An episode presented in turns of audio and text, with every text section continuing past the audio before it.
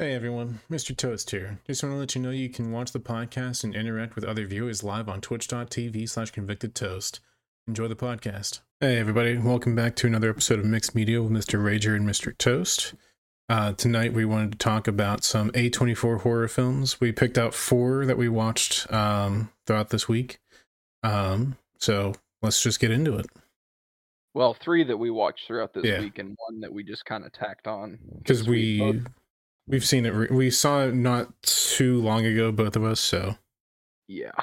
So uh, I think we're going to start the discussion with that one first, which is the lighthouse. Yep. Um, which we mentioned on the podcast before, but you know, we're gonna talk about it a little bit more in depth this time. Yeah. Um. So with the with the lighthouse, um, when when did we watch it? You know. Uh, it was like last. It was like in the middle of January, I think. Oh, so it's it's been that long. I think so. Been a Maybe we should maybe we should have rewatched it. I'm sure. I'm sure we're fine. Should be. I didn't know it was that long. yeah, the details. The details stick around though. It's a pretty memorable movie. So It is. It is, and that's what uh, something that I can. Uh, I think could be said for most A24 uh, horror and uh, non-horror films included. just in general, A24 has been a, a powerhouse. Yeah, I I completely agree. I've uh, I've gone all the way out to Pittsburgh to see premieres of their movies. Uh, they're one of the best studios putting shit out. Yeah. They kind of, for those of you who don't know, I should give an introduction to A24. Um, A24 is one of the newest production companies. Um, Yeah. it, it was founded by a guy named uh, Daniel Katz in 2012, and um, they just basically started uh, making movies. They were giving a lot of uh,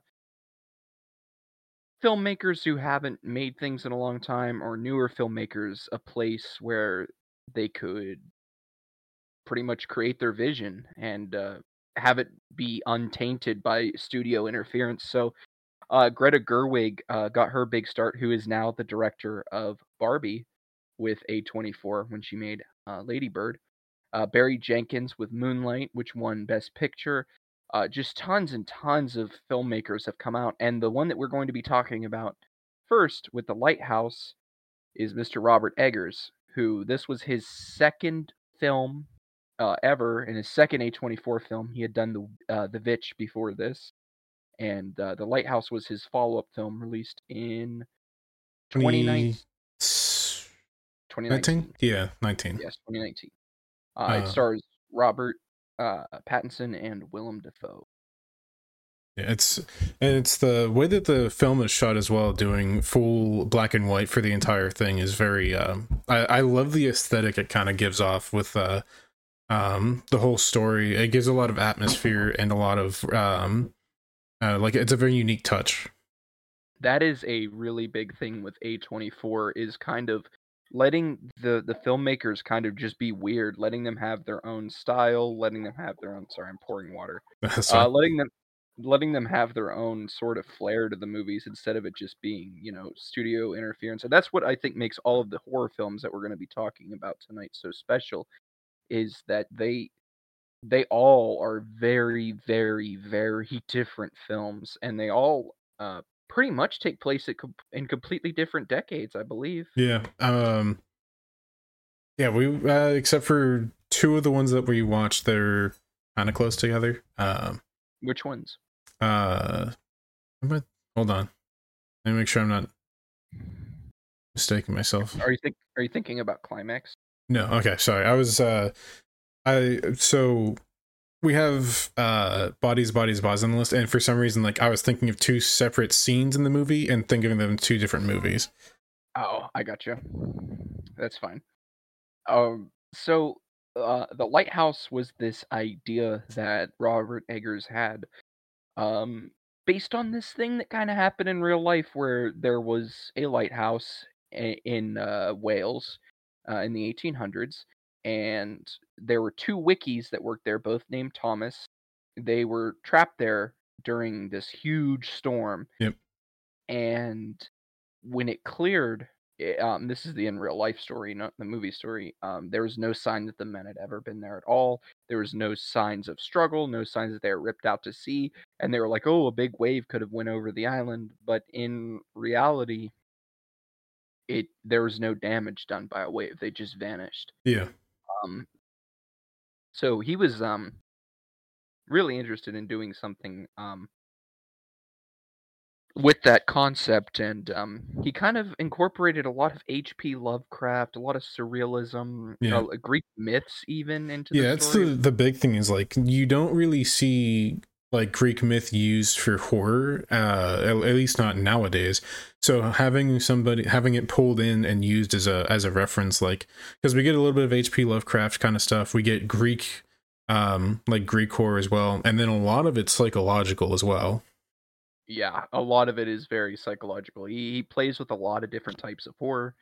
Um, the film takes place in the 1890s, um, which is really cool. Uh, this is uh, a very interesting period to see, and it it, it works really well.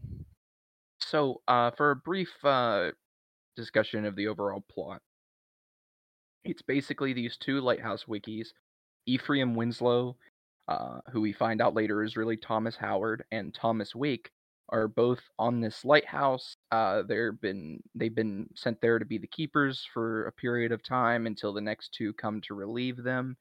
And as they're kind of, you know, doing their daily task, making sure the lighthouse is good, uh, some weird supernatural shit, or if you don't believe it's supernatural shit, just some weird shit in their heads starts to transpire, Mhm. including a mermaid and some really interesting things.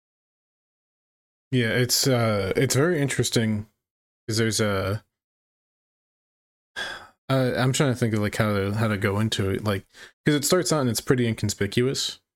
hmm and then it starts to open up a lot more um like where you know at, at first the characters like they've they're on this job together. They don't even know their names yet. Like would- they haven't said they haven't introduced each other to like their own names to each other yet. Um and that's like it's only it's probably like what like halfway through the movie that you finally learn their names Yeah. Yeah, it well no, it's it's not that uh it's it's about like 20 25 minutes in when they're sitting down to dinner for the first time mm-hmm.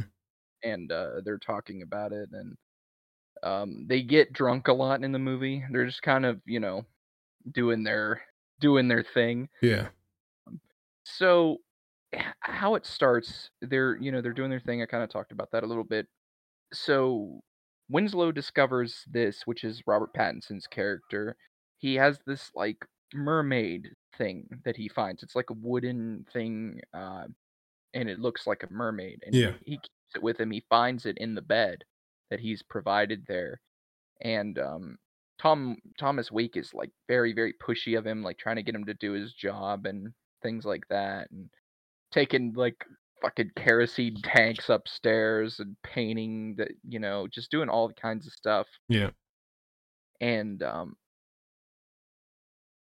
Willem Dafoe's character Thomas Wake he's very adamant about the fact that he has to be the one to go up to the lighthouse. yeah he ta- he's like i take the night shift i watch the light and uh, we see him up there a couple of times early on where he's just completely naked just sitting in uh, sitting in front of this light and Yep. uh, it's he's just like mesmerized by it and um, winslow like he starts to hallucinate these sea monsters and things and he's just like it, it's it's really weird um he's not sure if he's going crazy or if these things are actually happening to him Yeah. and he, he takes this wooden like statue of the mermaid and he takes it into his private quarters and masturbates to it and he's just like picturing like a real mermaid but is there a real mermaid and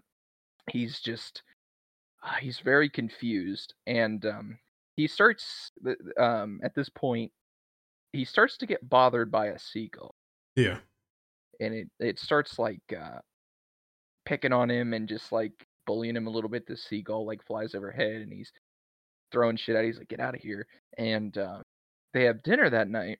And uh, it, it, we should mention that um, Robert Pattinson's character orig- uh, uh, initially does not want to drink. He he doesn't want to drink at all. Yeah. And Robert Pattinson's character, he just like he he's like uh, I'm tainted, like I can't I can't drink. Yeah. So we get like a little bit of an idea that there's some background there that he has, you know, maybe a history of drinking or something bad happened the last Yeah. time he drank, and um, he he just doesn't want to do it.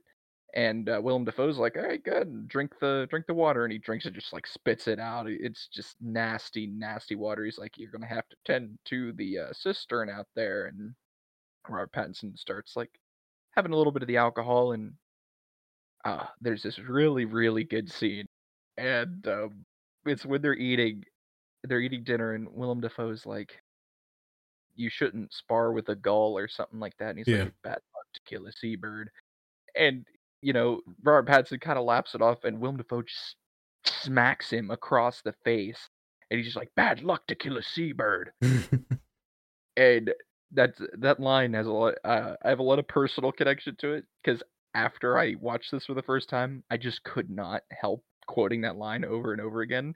We were picking up my uh, girlfriend from the airport, and I remember I was in the car, and I just kept going, "Bad luck to kill a seabird," and she's just like, "What the fuck are you saying?" And it's like, "It's bad luck to kill a seabird," and it's just, oh, that line is so good. Yeah. And he like there's reasoning behind it too. Like he he explains to him that the gulls are reincarnated sailors, and um, they um they kind of start to talk about uh, the last wickie that was there before Robert Pattinson. If you want to talk about that a little bit.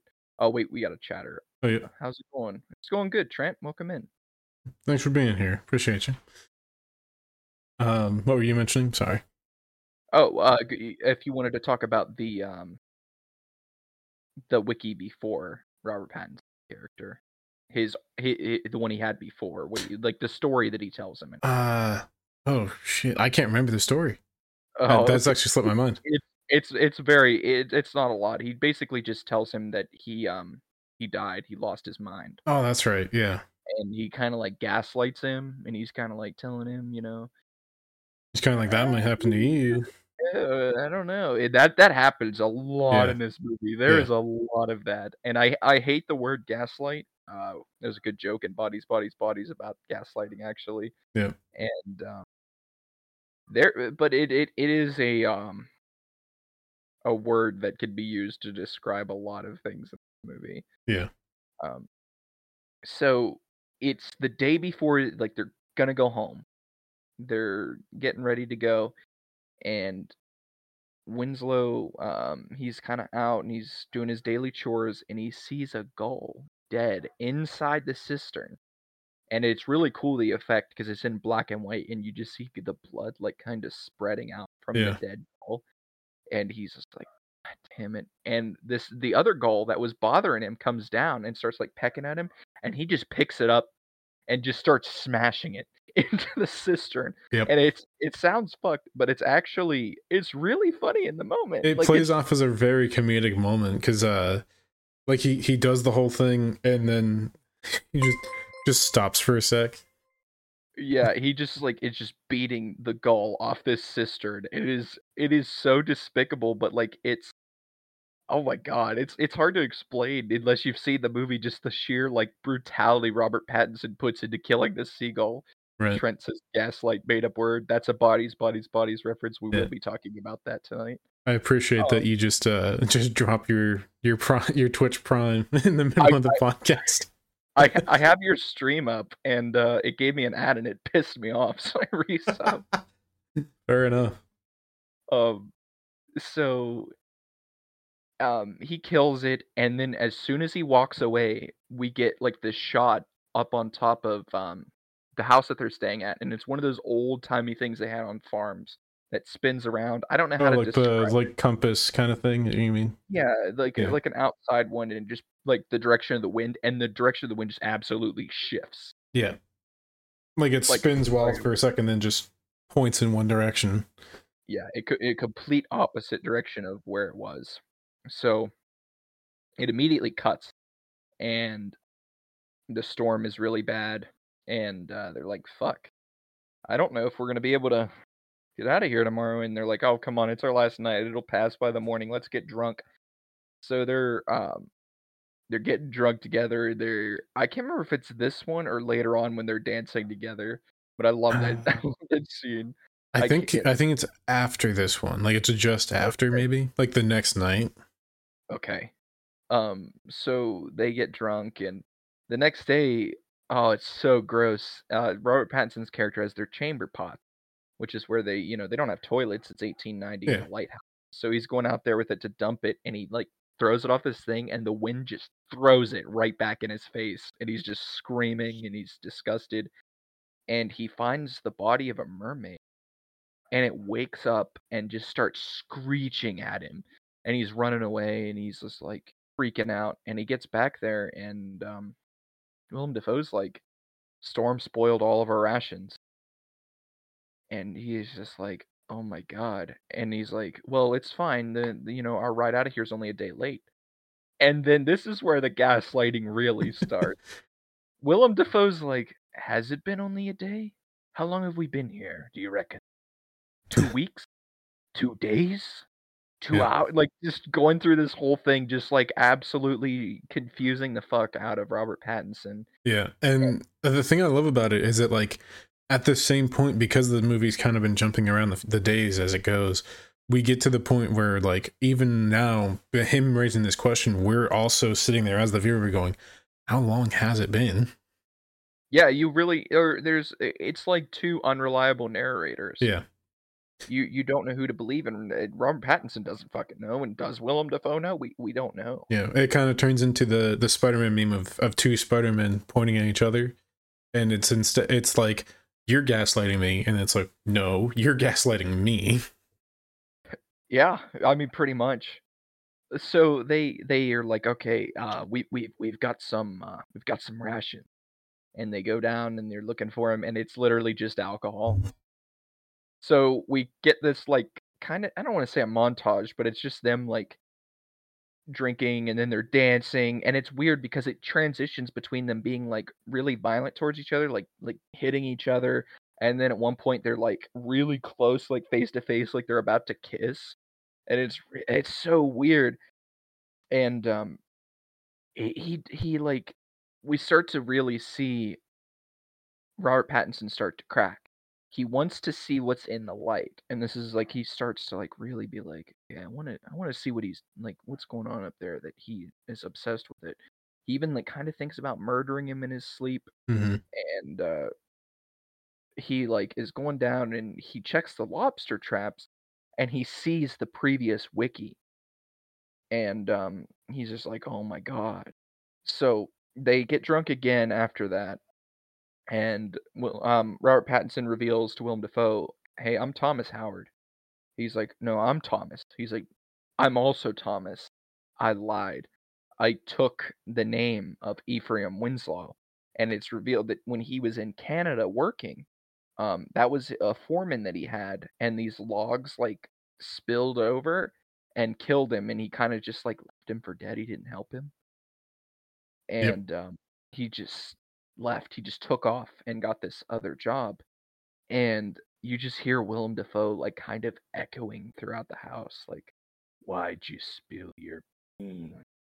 Why'd you spill your beans? Yeah, and he's just like, okay, that like I've had it. He like runs to leave, and Willem Dafoe's there with an axe and just destroys their lifeboat. And he's just like freaking out. And he he goes back, and they're all sitting in there, and uh, they're looking at each other, and he, uh, Willem Dafoe's like, "You smashed the boat up." He's like, "What? You smashed the boat up?" And you're just like, "What the fuck is happening?" Yep. He's literally just like completely turning it around. He's like, "No, you smashed the boat."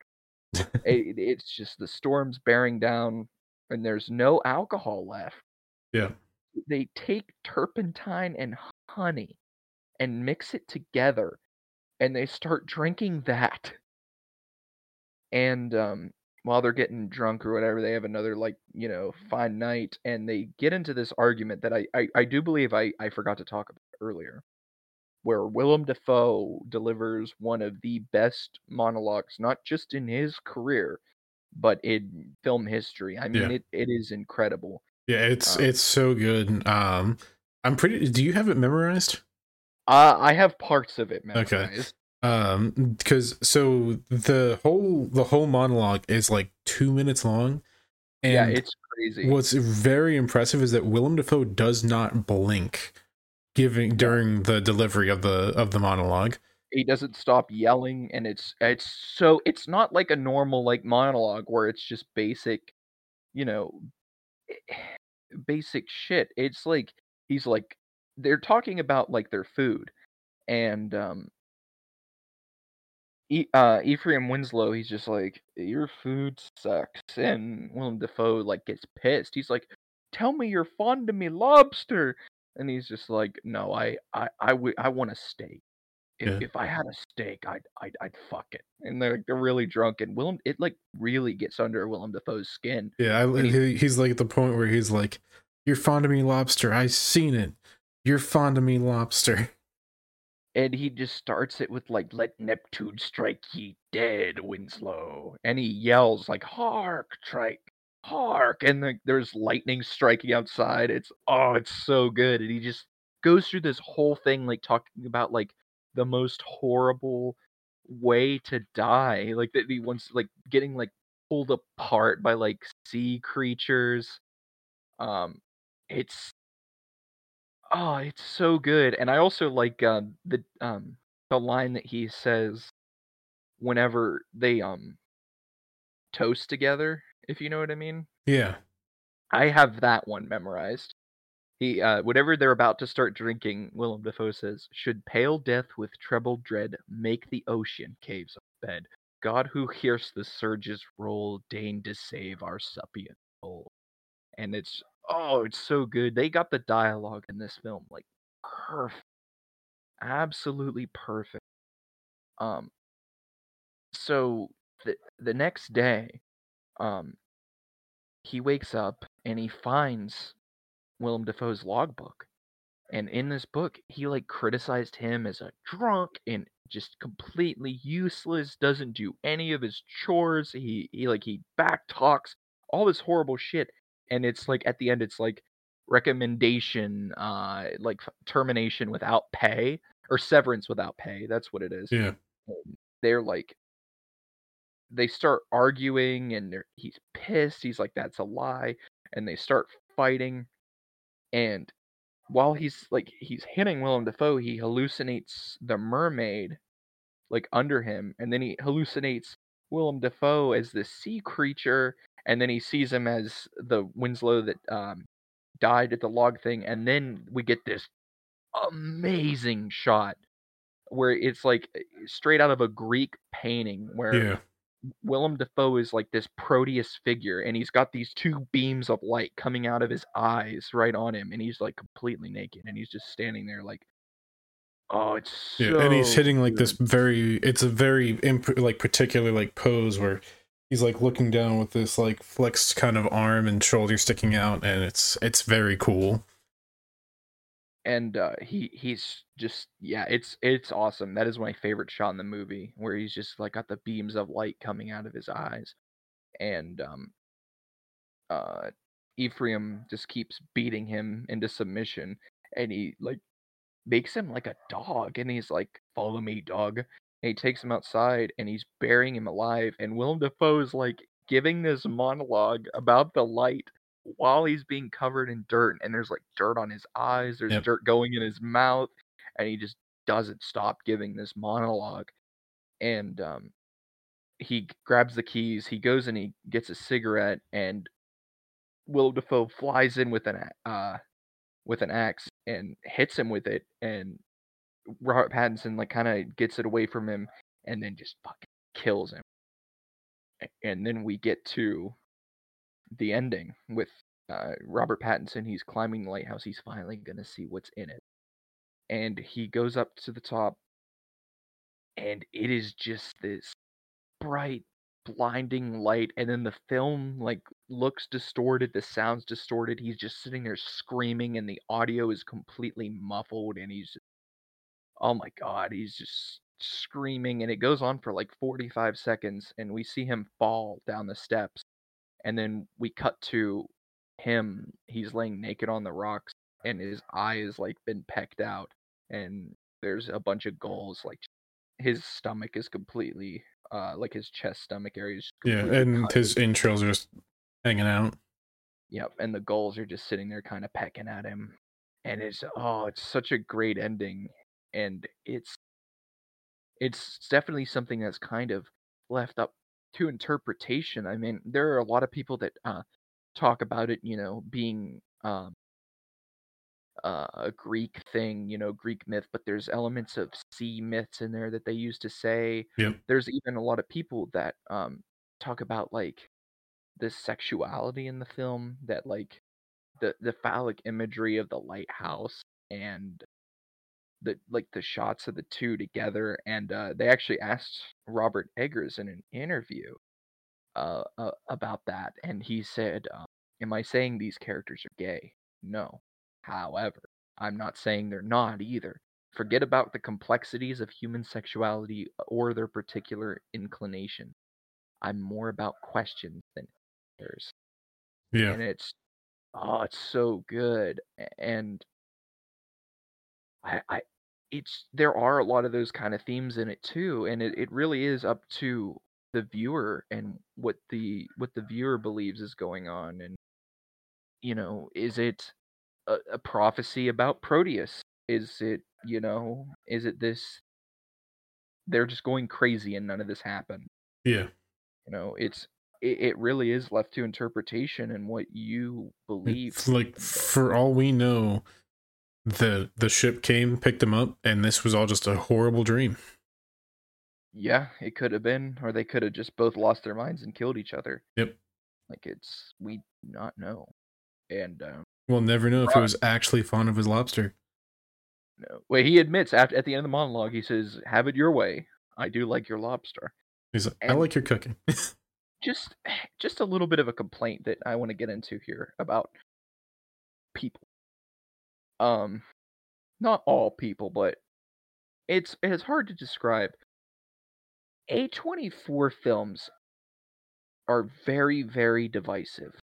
yeah. critics seem to absolutely eat them up. The audience, like Uncut Gems, a lot of people consider Uncut Gems to be like Adam Sandler's, like, you know, his magnum opus. It's got like a 91 critic score. Give me a guess, Mr. Toast, of what you think the audience score is for Uncut Gems. Probably like I don't know, 65. 52. 52. Okay. Yeah, 52. And that's like a lot of people consider that to be one of his best.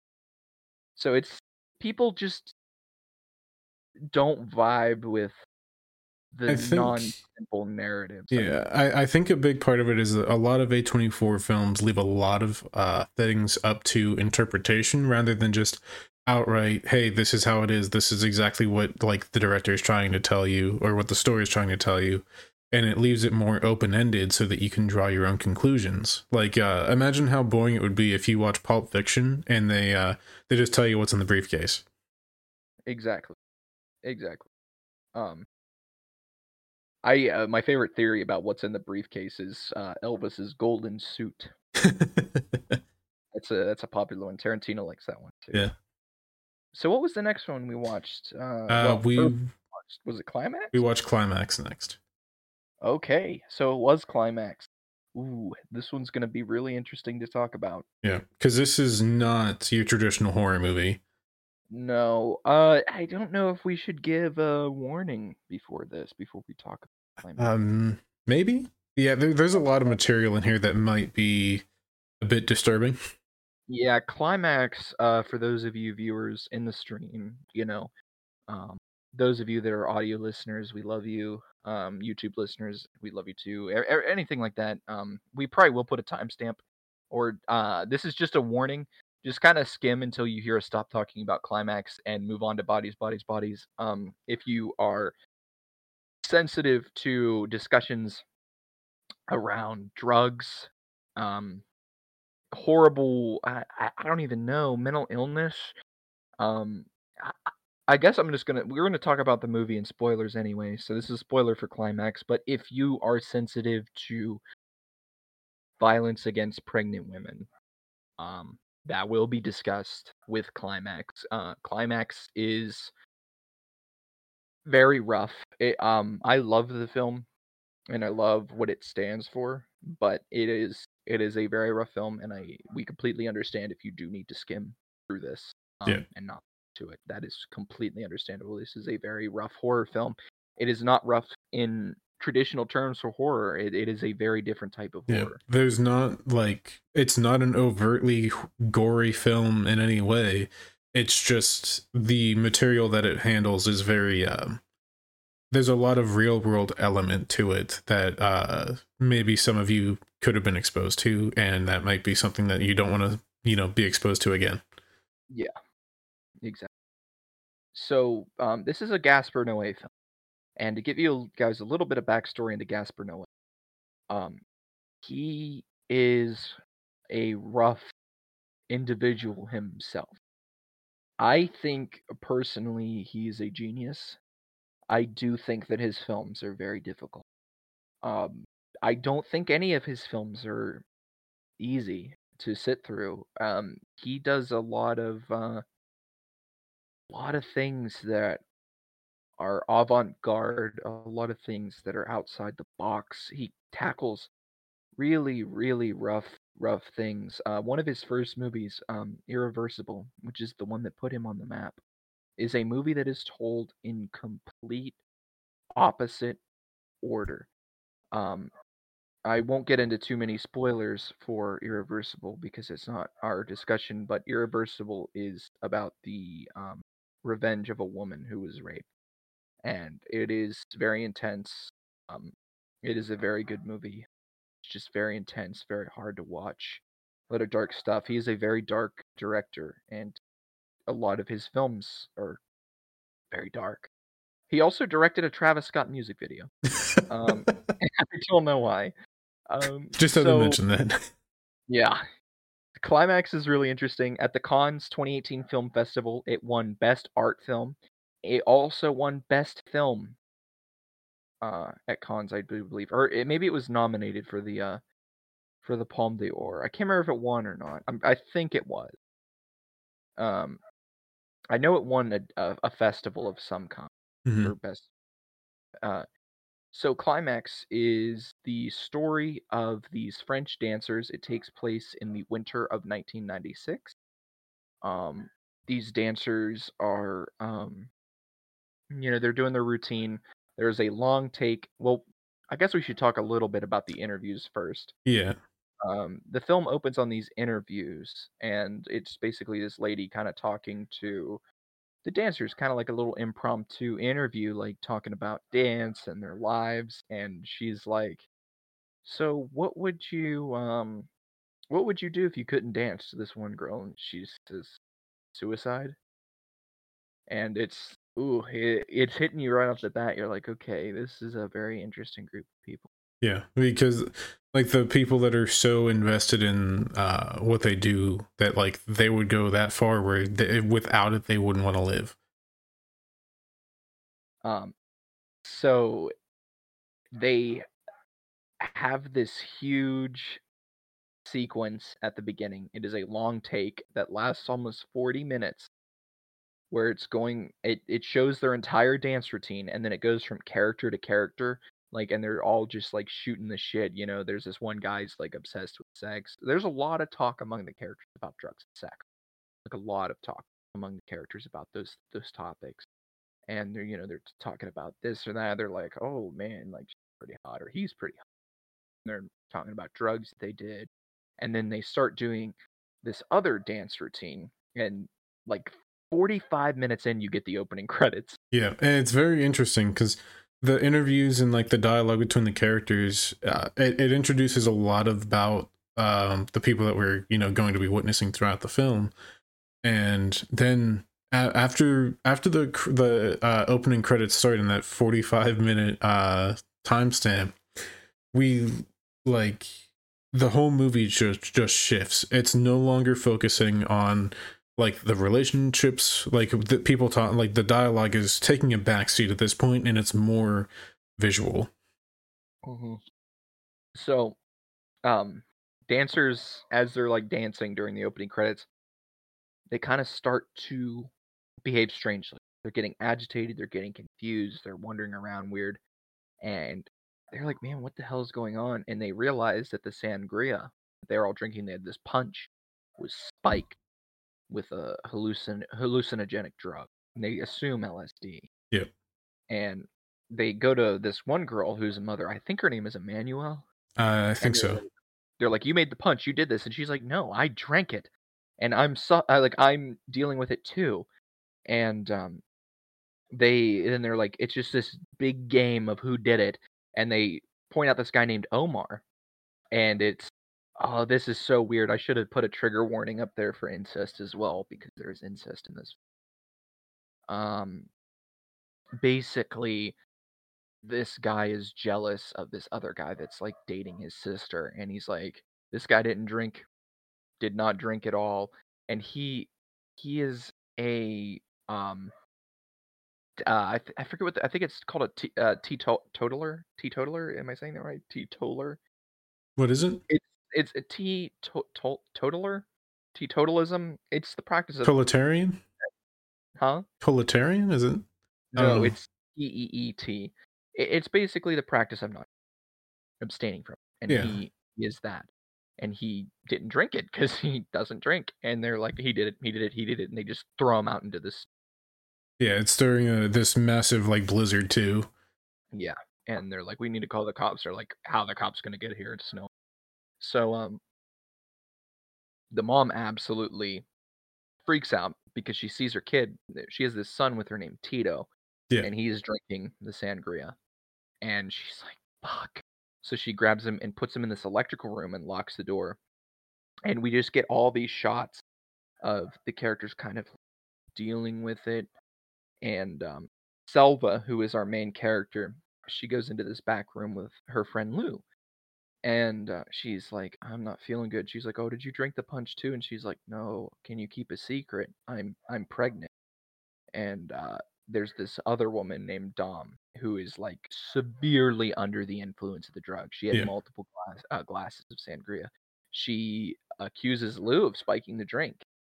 And uh, she's like, "No, it wasn't me. It wasn't me. I'm pregnant." And this is where we get, oh god, it's so hard. it's a very Um, hard scene to watch Yeah, she um she starts kicking her in the stomach, um, punching her in the stomach, and we see Lou kind of sit up, and she's just like gagging and weeping, and she she just emits this guttural cry. It is oh, it's so uncomfortable to even talk about. Um, and they're like trying to find cocaine to bring them out of it, and they're like that's also happening, and uh Lou like runs out to confront Dom on the dance floor. Uh, if you want to talk about this part, Yeah, so I can't believe we talk about this part anyway. So she goes out to the uh to the dance floor and she uh starts confronting uh confronting her and she's like she hit me i'm pregnant uh and they're like no you're like you didn't so you didn't drink? You uh, you're the one that spiked us. Like the um we were talking about it uh, earlier how um it was uh what do you call it? The the mob mentality yeah, where basically one person says it and everybody else is like that's got to be it. That's the scapegoat pretty much. Yep. and um so she's standing there trying to defend herself saying it wasn't me. I didn't do this. I'm pregnant. That's why i didn't drink and they all start basically telling her to to off herself basically uh and she like sits, she falls back on the stairs uh and she has this knife she start, starts cutting into her arm and Yeah, then she, she cuts her arm and her face. yeah, she cuts her arm and her face on like both sides.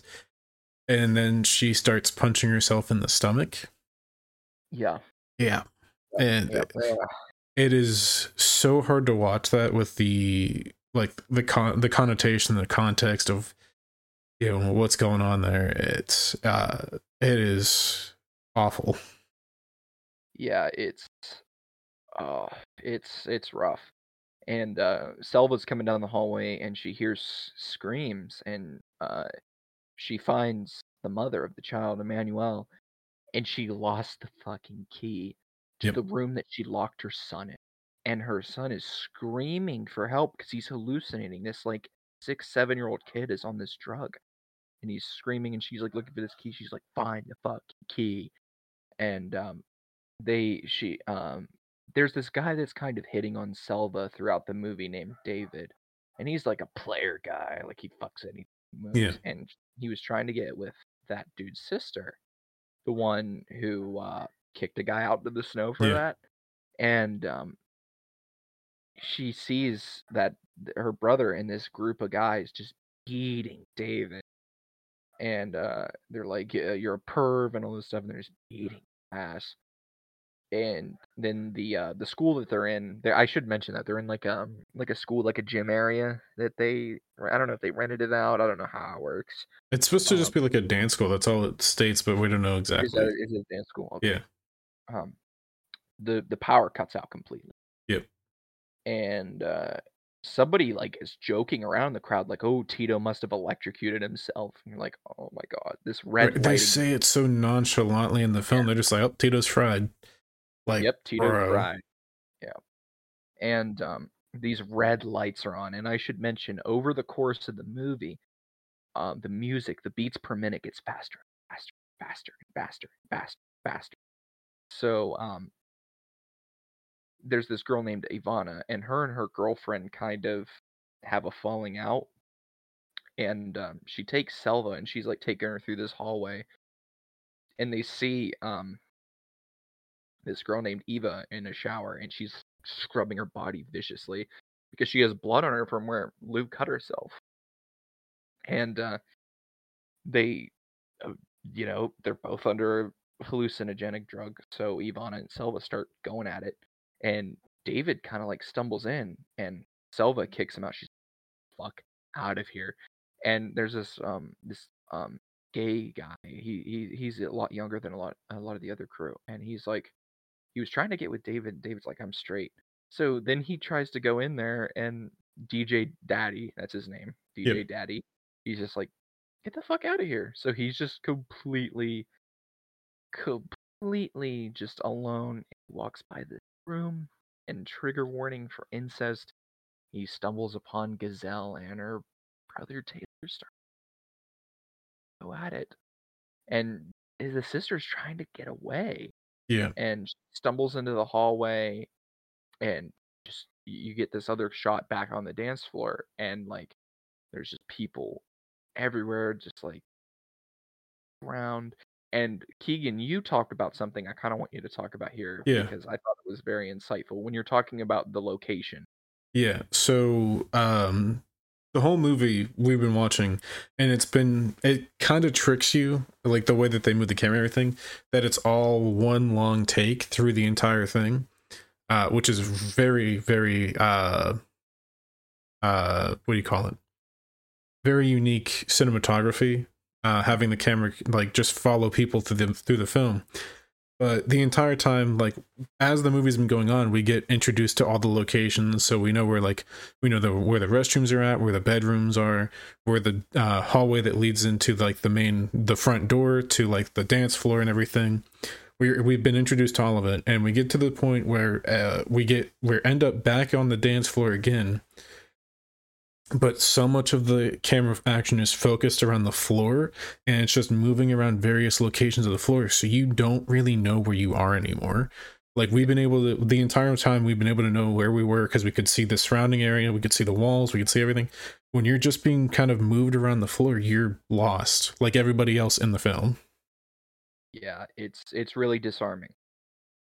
And um people are just chanting having sex assaulting each other and the brother catches up to his sister and he's like oh i love you and uh only you can make me happy and she's like crying and then she starts fucking having a seizure and it's just david's getting attacked by another dancer and he's like slamming his head into the floor and it's all this crazy shit's happening Selva is having sex with uh, that girl. It just keeps cutting around, cutting around. The music's faster, faster, faster, faster, faster. You just see these people like getting beaten. It it, it is just it is insane, and it, that that is a true form of horror. Like not being able to control your your your actions, not being able to control your mind. Like Mhm. none of them have taken acid before. None of them had planned on taking acid that night. They were forced to. They were forced to take LSD against their will Yeah. and it's it, it is terrible. So we cut. Finally, you get a chance to breathe. Um, the police come in. They find almost all the dancers. They're either like completely knocked out or they're dead. or they're see just they're just barely awake, just on the floor, probably in in pain. and yes, and we see Ivana's girlfriend who she had issues with before she slept with Selva, Psyche, and she's just dancing alone by herself. And Dom is just alone, just sobbing. Omar is fucking outside, frozen to death.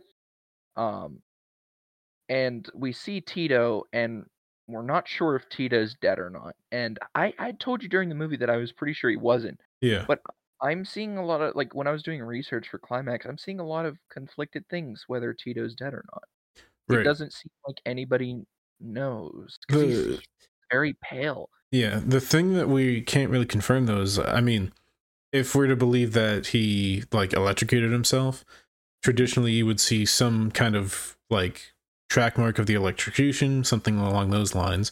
He's just on the floor next to the electrical box, and there's no confirmation. I think that's one of the things, like like we were talking about, how it's up to interpretation. Yeah. So, um, and then we see his mom, whether he's alive or not, she killed herself. Yep, outside the Uh, door, Yep. She couldn't get in and she just decided to kill herself. Um and we see uh Gazelle, she wakes up next to her brother and uh her brother literally is like, Don't say anything to dad. Like, oh my god. Um we, we oh we for, completely forgot to mention the girl that was on fire. There was Oh, a girl yeah. whose head was on fire and we see her the next morning Yeah. and she's like splashing water on her burned yeah, scalp. because when the part when they're everybody's looking for uh cocaine, they're like, "Go talk to her. She probably still has some." And then every like everybody's talking to her, and she's like, "No, I'm all out. Don't have any." And then um, at some point, somebody catches her doing some, and she's like, "I knew you had some." And she pushes her, and there's this lit burner right behind her, and her hair just goes up. Yep. So then uh we see Lou, which is the first shot of the movie is Lou in the snow. Yep. And she's crawling. She completely lost her mind after she killed her baby. Yeah. And she's just like out in the snow, like making snow angels, like laughing. She's just gone completely just absolutely insane. hmm And um we get this flashback. Um psych.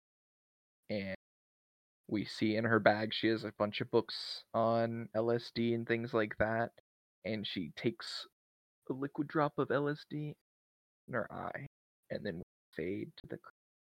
Well, no, it just fades to black because the credits are in the middle of the film. Yep. Yeah, yeah, it just fades to black.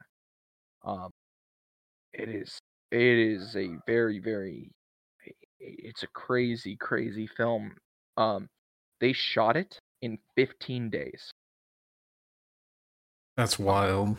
the they choreographed everything for the dance they everything everything was done in 15 um he he uh they asked Noé once um he wanted to have a different approach to how he depicted drugs in his film he said i don't want to do any visual or sound effects to reproduce the feeling you are having when you're on drugs i thought it would be funny to do it the other way like shoot almost documentary style with long cuts uh, seeing how the effects of drugs and alcohol are experienced, how it's seen from the outside, like Yeah. how it all shows and not how it feels.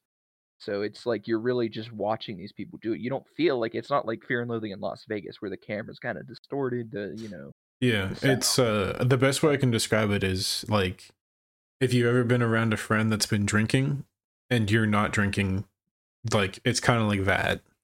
exactly. Yeah, that's the that's the absolute best way to to describe it. It's just Uh, what- you know maybe somebody somebody's doing drugs, you know. Yeah. So how do you what what are- what are your thoughts on uh, Climax, Keegan? it's a very interesting film um, from the standpoint of like cinematography is a big one because uh, I, I don't know if I've ever talked to you about it, but whenever I see a film or like a show or anything that does a really like it follows this long cut take uh, without going away from it, and it's all just done in one long sequence. Those are some of my favorite things to watch. And this movie basically only cuts away in the beginning half when we're doing all the interviews and the dialogue between the characters. As soon as the like the movie opens up and it just starts following the this bad trip for everybody, it's a like it's a completely different film. Yeah. No, I completely I completely agree.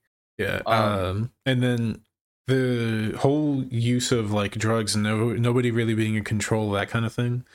Um this is uh, it's a little bit off topic but it's also uh something i do want to talk about. So there's some mild spoilers for bojack horseman.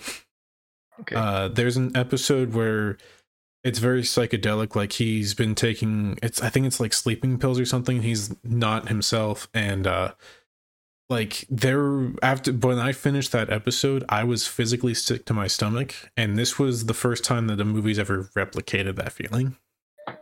Yeah. Yeah, I can see that.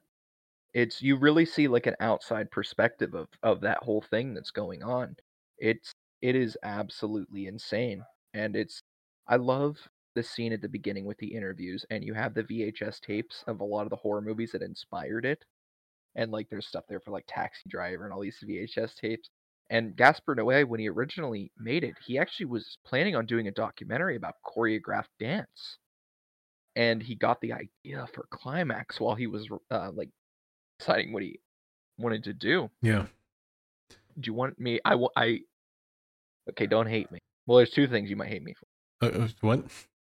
There's two things you might hate me for. Okay. One thing I didn't tell you when we watched it, and I'm going to tell you now it's loosely based on a true story. I think I remember seeing that in the opening credits. Yeah. It's uh yeah, it's it, it they there wasn't anything that crazy that happened. There was some like you know, they obviously they're acting weird. Yeah. And doing like, you know, I'm sure there was some of the things that happened in film, but nothing like uber uber like insane like yeah. the movie. But it is based on something like that that happened. This is the part where I edited out uh, part of the podcast because Mike had to pee. Yeah, climax. Um, it is in French. Uh, we did. I don't think we really mentioned that. We did yeah. say it was French, but the film is in French. Um, the soundtrack is really good. Has songs by Daft Punk, uh, Aphex Twin, Giorgio Moroder, Soft Cell, uh, Cerrone, Chris Carter. There's a lot of others too. Um, Daft Punk is one of the big ones. Yeah. Um, and they've worked with Noé a lot. Um, I didn't know this until I was reading up for the podcast, but uh, apparently there are 100 VHS copies of the film out there somewhere. Oh, wow. Yeah, I'd like to get one, but it's probably going to be like $3,000. Yeah. Um, I want the film in a tin. um, no, steelbook? Uh, no, like the actual actual film reel. I want somebody to, I want oh, to re-record the movie on film, put it in a tin, give it to me. Dude. Um, so the reviews for Climax are insanely mixed. I mean, insanely mixed. Yeah. Um, it, ooh, it, it, I think out of the A24 ones, this one's the most divisive. It was very divisive for critics as well. Um, oh, they're both sitting at like a 60, uh, between a 66 and a 69 for critic and uh, audience on Rotten hmm. Tomato. Um, I remember one very famous review. Um, from the Arizona Republic, and I can't remember what it was. It, it, he gave it like a one out of five. Yeah, he's like a big like I don't know a um critic or whatever, but it, it is a hard movie to watch. But I, I think it does have a lot of value. I think a big thing with a lot of the A24 movies um, and how they're divisive I think a big part of it is that a lot of A24 films, like your general populace of people that are like, eh, I like movies. It's not for them. It's for your lovers of pure cinema. Or your huge horror buffs in terms of their horror films. Yeah. So now we are moving on to bodies, bodies, bodies.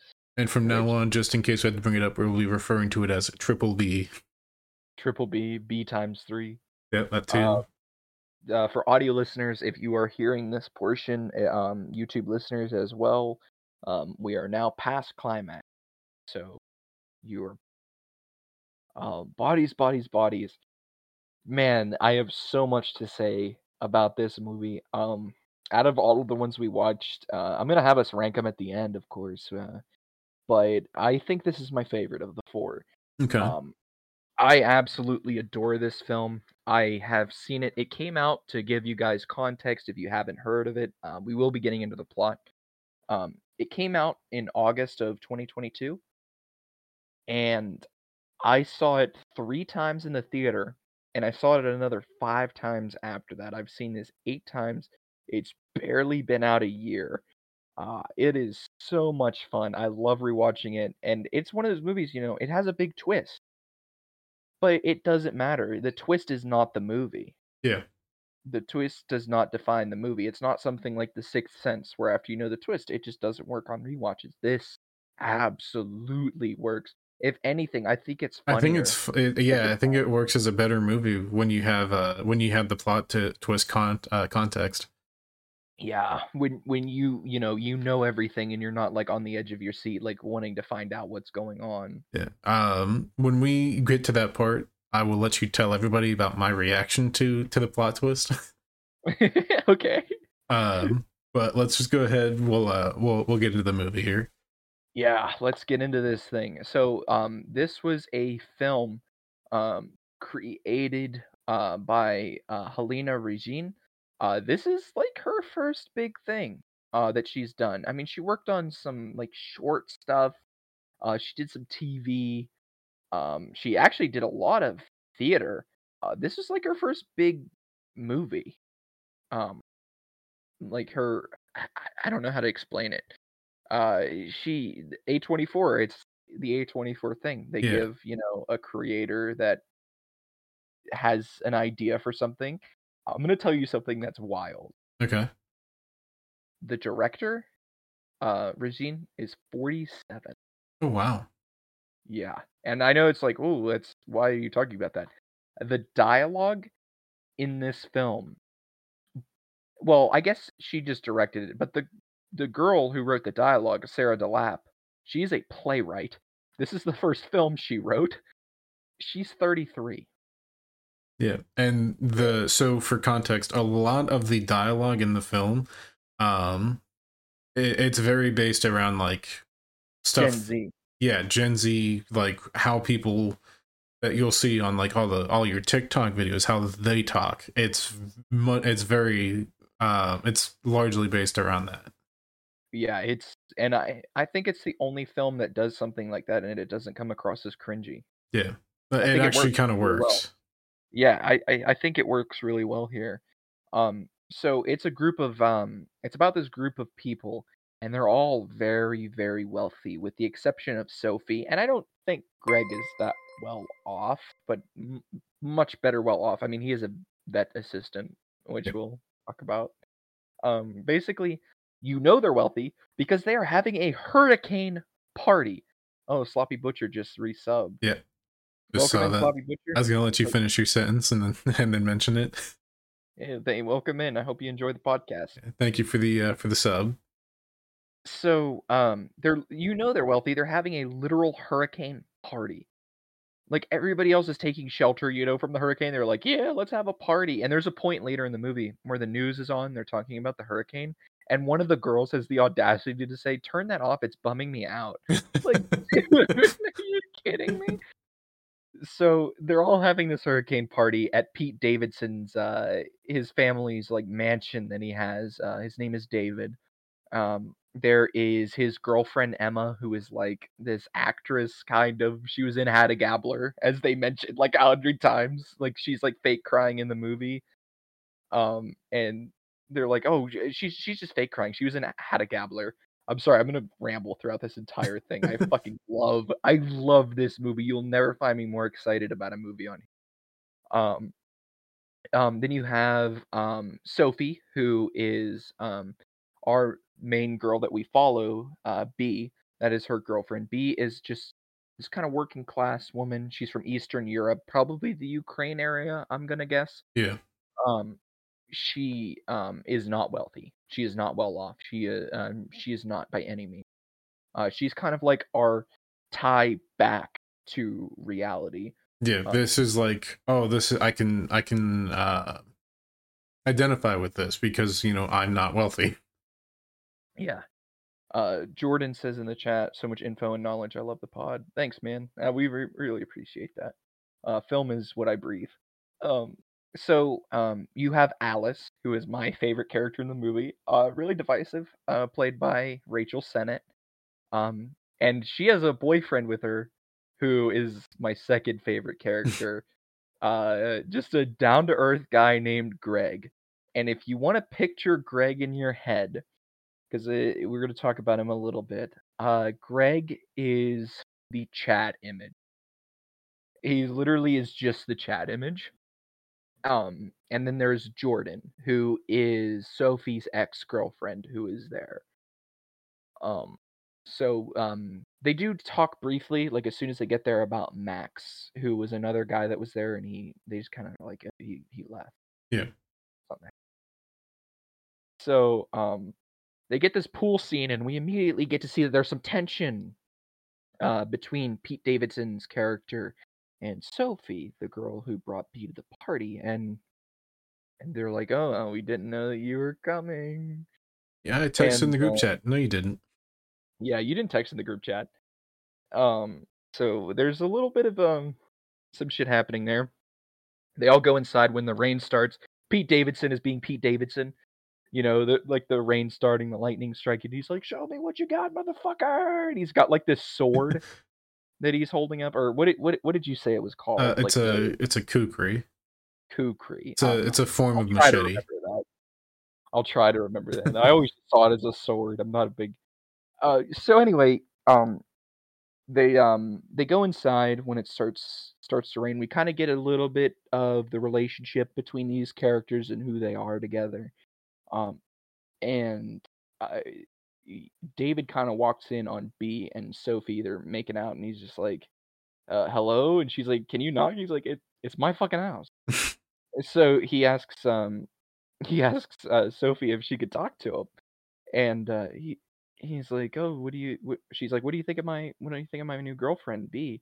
And he's like, "Oh, she's kind of cute in like a school shooter kind of way." You know, like- she like brought him zucchini bread, and like to us, that's like such a nice thing. Nobody brings gifts anymore, Yeah. and these people are so rich they see it as like a fucking freak thing to bring something like zucchini bread. He's like, "Oh, I got you zucchini bread," like doing an impression of her. You're like, "Damn, these people are really spoiled. They're they're assholes." So they're sitting there talking, and Pete Davidson is like, he's got like a black eye, and he's talking about like him and Max got into a a thing, and he, he's like, he says uh, one of my favorite lines in the movie, and Keegan, I know you you like the line if you wanna Yeah. So context for it. he's sitting there and he uh he's like, I I I, I like to give up the vibe that I fuck. Like I look like I fuck. and that's like the vibe that Yeah. I like to put out there. yeah. And she's like, he's like comparing himself to Greg. He's it's it's clear that he's very jealous of Greg. Yeah. and um he's like he you know like he he's hot but he's not like that hot like you know your mom not your mom but like moms in general like see him coming out of a starbucks and like like getting a glance at him. And um sophie kind of drops a ball on him and she's like have you talked to my parents? He's like what the fuck are you doing here sophie? Like wh- what is this? She's like i i missed you you know trying to change the subject because it's something he does not want to talk about. And he's like, "Oh, you know that's a lie. Nobody's ever missed me." And um, so they all go downstairs, and they're like, B is in the kitchen. She's eating this cake, and they tell her like she's digging into this thing. I think what the movie's trying to show is that she has an eating disorder. Because, and I know it's like it seems like a jump because it's your first time seeing it, but later in the movie when she runs out to the car, she immediately like like flings open the bag of cheese, like cheese doodles or whatever, and just starts like Yeah. scarfing them. Like it seems like she eats when she's really nervous. And she's like eating this cake, just absolutely eating it. And Rachel Sennott's character, um, Alice, she's just like, You know, there's weed in that, right?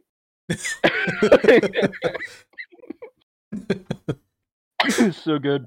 And then you get um I should mention that Greg is pl- played by the amazing Lee Pace, who is 45 years old and they're all like in their early 20s and he's just 45 and he's just there and they're like making a TikTok and they have their phone set up. And he like comes up, he's like, "Oh, you guys doing a TikTok? I've always wanted to do one of these." And like he's dancing with them. It's it's so stupid. yeah. So then they're all like drinking and doing drugs. They're dancing. Uh, Pete Davidson's dancing with his girlfriend. He like bites her lip really hard, and she like moves away from him. And he's talking to Sophie, and she's like, "What happened?" He's like, "I coked out, not better." Mm. Like, what? Um. So they're all dancing, and you know, uh, Sophie is like, she just switches off the music. They're all like dancing, and she's like, "Who wants to play bodies, bodies, bodies?" And uh, you hear it like they're like some of the girls are cheering, and you hear Pete Davidson go, "Ah, fuck." So if you want to describe like the um the early part of the game, you can. yeah. Uh, start Amogus. no. pretty much Yeah, it's it's think about Among Us pretty much, but it's uh the A twenty four Among Us. yeah. So they uh they all take a they write an X on a piece of paper and then they like you know distribute it out. You grab the paper and if you have the X, you're the killer. Yeah. Um. So, uh, then after that, it's Werewolf. Huh? Really similar to the game Werewolf. If anybody played that when they were younger. okay. I did not play werewolf. I didn't even know what that is. Oh, So Okay. Um, but uh, after that, it's pretty much lights go out. Killer has to try and find somebody, um, and like take him out. And then if anybody finds the body, they have to shout "bodies, bodies, bodies!" Turn the lights on and try and figure out who the killer is. Yep. Do you uh do you want to talk about like the well I'll I'll do this part and then you could talk about when how the game starts. Uh for audio listeners that's in quotations because Yep. there's an interesting thing that they do at the start of the game and I'm not sure what it contributes to the game. Yeah, So there's this like kind of argument and uh Emma's like she's upset already. She's like "Uh, somebody always ends up crying and they're like you always end up crying. she's like I, I it's not my fault i can access my emotions easily and they're like oh yeah you were an Hedda Gabler and it's there it is again um and then they uh they all kind of like pete davis is like that's why the game's fun that people get upset that's, that's what makes the game fun so they all sit down and they're um they're getting ready to start what's up? I, I wanted you to talk about the Oh, drinking okay. game Sorry. like it You're good. Um, so they uh they all sit in a circle and they take a shot, and then they're supposed to uh to slap the person to their right. Yeah. Uh, who's it start with? Uh, I think it starts with Jordan smacks. Or Yeah. no, no, no, no. It's What- yeah, Jordan. Or is it Rachel Sennott smacks Jordan, and then Jordan smacks Sophie, like or not Sophie, uh, B really hard. Yeah. And then B goes to hit, um, David, uh, Pete David's character. Yeah. And And- uh she turns and she just does this little little little tap. Yeah. Uh and then he's like, "Come on, like actually hit me." She pulls up a little bit more, hits him, and he's like, "I mean, like this." Turns over to Greg and just punches him in the jaw. Oh, absolutely decks him. Like rocks his shit decks him. yeah, and they're like, "Oh my god, you're such." The, the girls are like, "You're such an asshole," and uh, he's just like laughing it off or whatever. And Greg's just like, "Okay." Greg's like got a lot of patience. yeah, He he um he he has a lot of patience. So lights go out. Uh, after that, they like hit hit the last couple girls hit each other. Uh, lights go out. They're all going around, and this is really interesting. Uh, most of the film is in the dark. The only lighting that they use, they actually just use cell phone yeah. So they have like the majority- the screen is like is on and it's completely white, and then the back um, flashlight is on. And that's something that's never really been done like that. The, like they would always like the films have been shot in the dark, of course, but they've always had like different ways to light it up. So you see the characters in this. The only way you see them is through their their lights. And Rachel Sennott Alice has like these glow rings around her neck. yeah I, I think Um, a really cool thing about it too is like having the the phone screen light on and the back one on. you can still see the character's face and what like they're in their in their environment. Yeah so they're all kind of um they're all kind of like going around their own thing and we get to see B's per- perspective. And um it, it, it's it's really interesting um just the, the i- i- it's a weird game. So excuse me. We um we finally hear bodies bodies bodies so body's been found and it's greg. Greg's laying there and they're all like oh no and you know alice is like doing this whole like she's dialing it up she's like greg like does this dramatic thing and like after a couple minutes they're like arguing back and forth like among us who it is Yep. and um b's like he's not moving and like you get this like oh my god because you know it's a horror movie going in Yeah, they're Kind or- they're kind of like this is this is the first kill. Yeah, they're like, oh my god, and he's like not moving. They're shaking him, and then Pete Davidson goes, "This always works." Takes a bottle of beer, taps his balls, and he goes, "Whoa!" he just like sits up. It's so funny. He's like, "Yep, that always works." And they're like arguing back and forth more, and Dave or uh, Greg goes, "Uh, the best offense is a good defense." And uh, Pete Davidson starts fucking with him, and he's like, "Well, what, what do you, what do you mean by that, Greg?" What does that even mean? and he's like you uh, it that's you know that's what it means the, a good offense is a good defense. He's like yeah yeah yeah i i heard you. But like what does that mean to you greg? Like uh, Yeah, what do you honestly, mean by that? just thinking about it right now, I'm cracking up. it's really good. And lee pace is just like i i i, I don't know. And uh, he and um they're all like oh my god you're such a dick. And uh greg's like oh you're fucking with me. And david's like i'm not fucking with greg. Like and he's just like he's really pissed. He gets up and kind of like eyes him down and he's just like i'm gonna go to bed uh you kids have fun. He's just pissed and he doesn't want to like get involved in conflict which again is like a really interesting thing about greg. He's just like a peaceful dude. Yeah, um so um david and emma then get into it like a huge argument and it, it escalates really fast like and alice does not help. Alice is like oh my god is that why you guys never have sex? And pete davidson's like you you talk about us like that? And she's like no. And alice like yes. And um it's just this huge argument and then they all start um he's like she or she says you're always gaslighting me this is the reference trent made earlier in the, in, Yeah. the, in the podcast. And he's like shut the fuck up gaslight it's a fucking made up word and it's it's so funny and he's like what, what's next you're gonna call, call me like a foot soldier for for the white supremacy or something like that he's like all gaslighting means is like you you use twitter and they all start voting him out. Emma's like fake crying, and David gets pissed. He like punches this base, and he's like, "Fuck this game." Um, we got a couple of chats. Um, Trent says Greg is daddy as fuck. Uh, Sloppy Butcher Jordan says correction, I'm daddy as fuck. And then Trent says, "Congrats, you have a Twitter account." which is another um, quote from the movie. Yes, yes. Um, so the storm's getting worse outside, and the power goes out.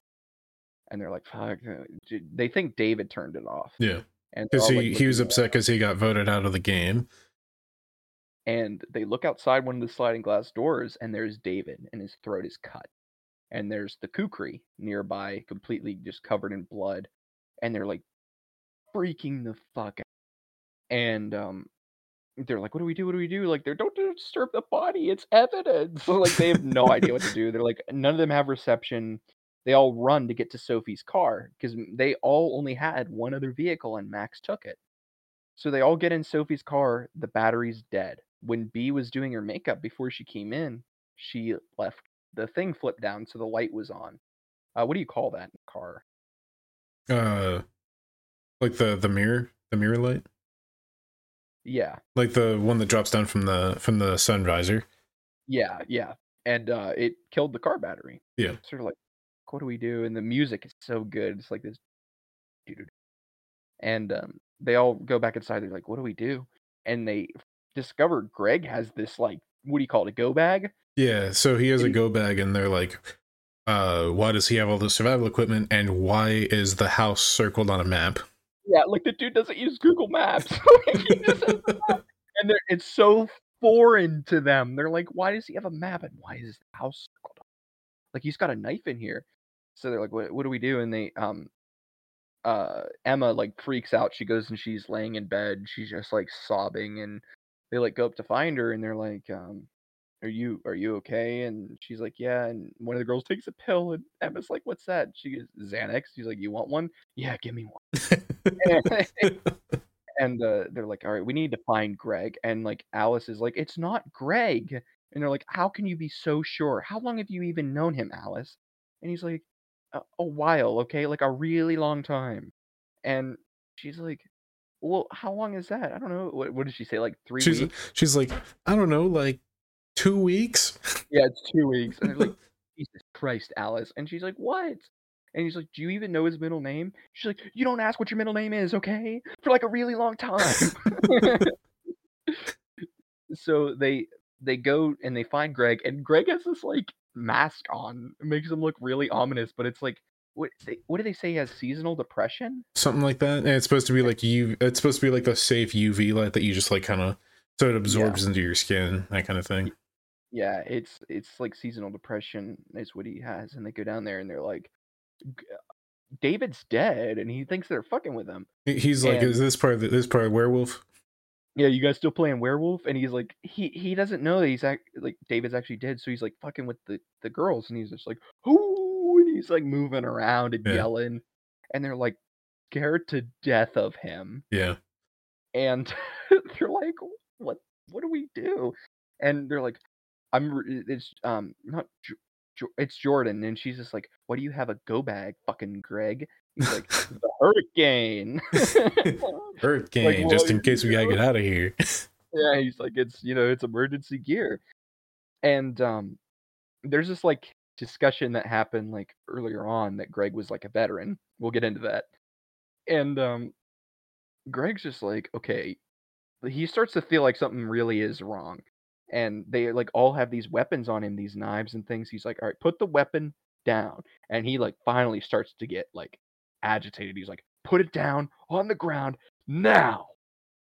And he has a weapon too. And you're like, you do it first. And he's like, okay, that seems fair. So one of the girls jumps on him and they're like struggling and he like throws her off. He's like, oh my God, are you okay? And then another one's charging at him and he's like trying to get him off. And then B hits him in the back of the head with a kettlebell. Yep. he just drops, and there's blood coming out the back of his head. And it starts out like because he's standing there, and you're like, "What happened?" And then you see the blood start coming off of his forehead. Yep. And he drops, and it's revealed that B is standing behind him, and he just hits the ground. He's oh, and she hits him again, and he drops. And they're all like crying, and she's like, "You just killed David," and B just like vomits on her. Or no, that's later. She like pukes on herself. She's just like, she can't even believe what she did. Yeah.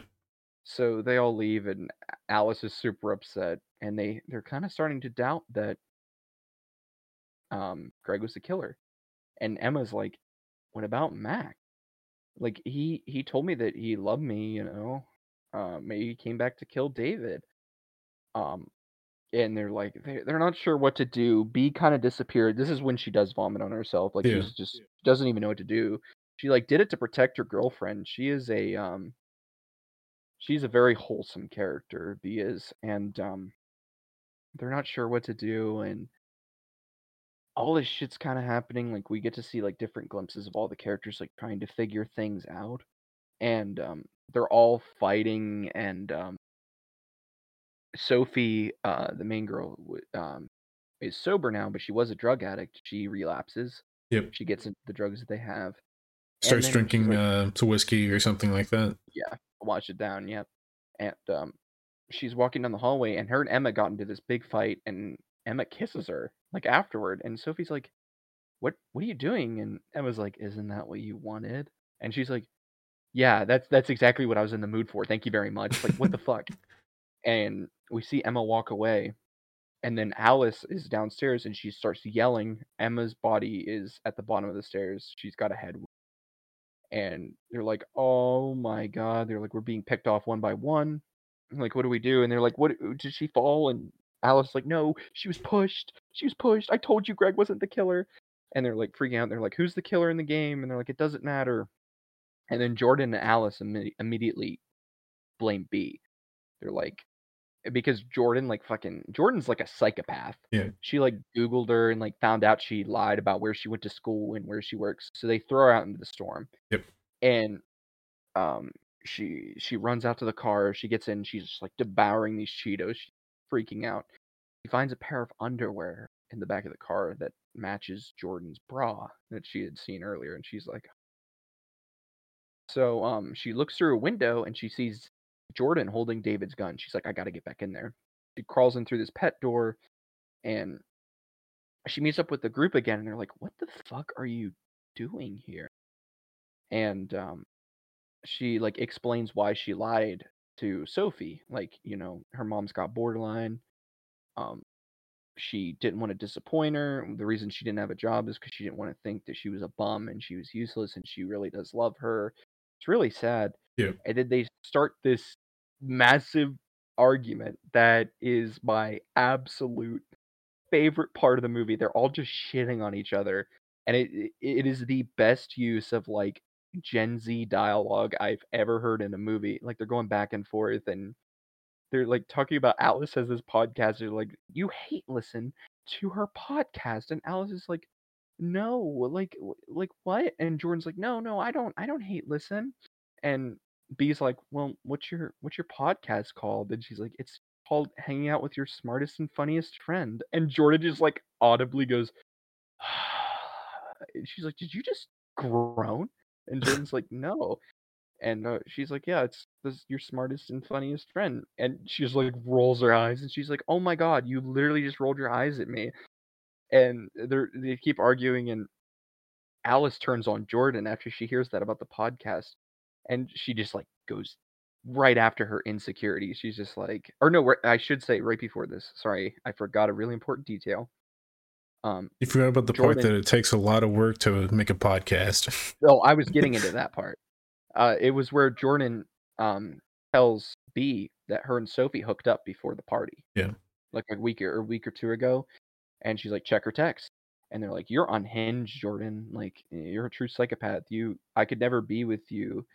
Uh, like who could be with a walking? Or no, it's uh, that's what Alice says, but she's just like, uh, you, you're a narcissist. You're a psychopath. Like you schedule everything in your phone, including sex, and um, th- and then right back to where we were before. Alice is super pissed. She's just like, you, you always wonder why like nobody likes me because I'm mean and I'm a bitch. And she's just like shit on her so bad. And I've never heard this used as an insult before, but she's like, Jordan, you're obsessed with your rags to riches story. Your parents are upper middle class. And they're like, and then Jordan's like, no, they're not. And Alice's like, they teach at a university. And Jordan's like, it's public. like that makes so much of a difference. And um Alice is like, oh, oh my God, you're right. That is a big difference. Who who could date a walking spreadsheet with a superiority complex? and Jordan shoots her in the leg. She's like, did she just fucking shoot me? And Jordan goes, no. and they start fighting for the gun, and we hear a gunshot. Alice is shot in the throat.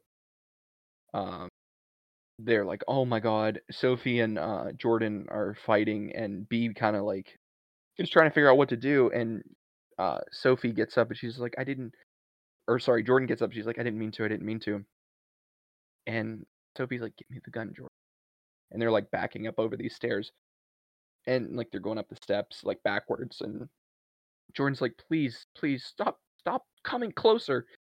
And um, they're like they get into this altercation and B comes out of nowhere and just shoves Jordan over the staircase and she hits the ground and she says one of the most Gen Z like final lines I've ever heard in my life. She says, "Check her texts." and then And just she just, pops off like three rounds. yeah, into the ceiling. Um and like she asks their like B and uh B and Sophie are like together and they're like, Did you kill him? No. Did you? No. And uh Sophie's like, You killed Greg and she's like, Yeah, to protect you. and um, you're you're kind of confused as to like what's going on at this point, and uh, like Sophie's like trying or B is trying to believe Sophie, and she's like, "Did you sleep with Jordan?" And she knows herself that she did because of what she found in the car. Yeah. And Sophie says, "No, no, I would never." So B takes off and hides, and we cut to storm's over. She go, she's like walking, and Sophie like comes up to her and she's like crying and she's like, "I," you know, she says that I relapsed. I gave Emma some of my drugs and she fell downstairs. So we get the reveal. She didn't. She wasn't pushed. She fell. Yeah. Uh, B puts a gun on, her, and she's like, "Show me your text." And Sophie just throws her phone, and they start fighting over it. And uh, they fall in the water at one point. It's a really cool shot. The water's real dirty because of the the rainwater and everything. And they get out, and B grabs his phone, and they're like, "Whose phone is this?" And uh, they realize it's David. Yeah. They take it over to David. They open one of his eyes and they put it there, like you know how the The Apple face, uh, the, the face the scan. face recognition. Yeah.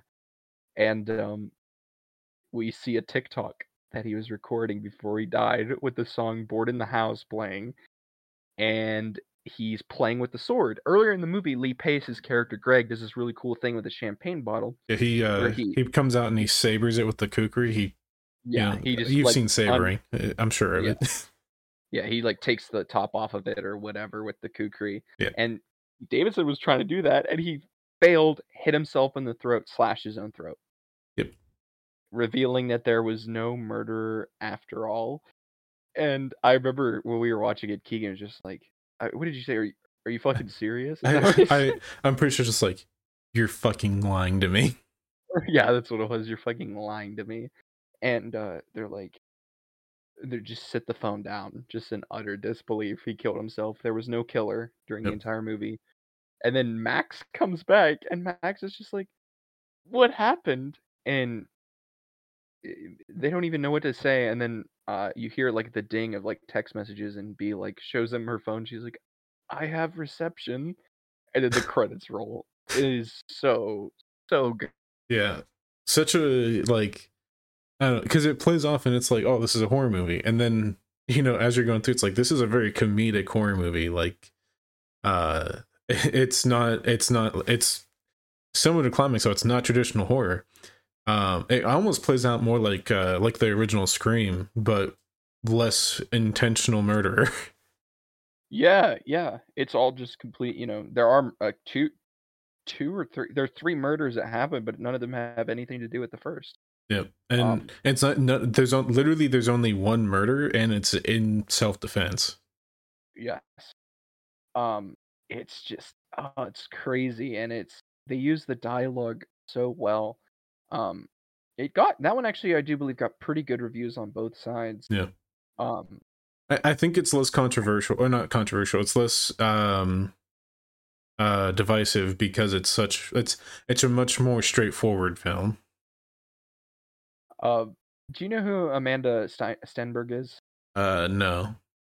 She was the one that played uh um Sophie in the movie. Okay.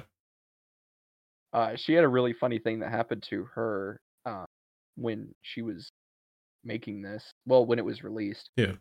Um, she there was this critic, uh, Lena Wilson from the New York Times.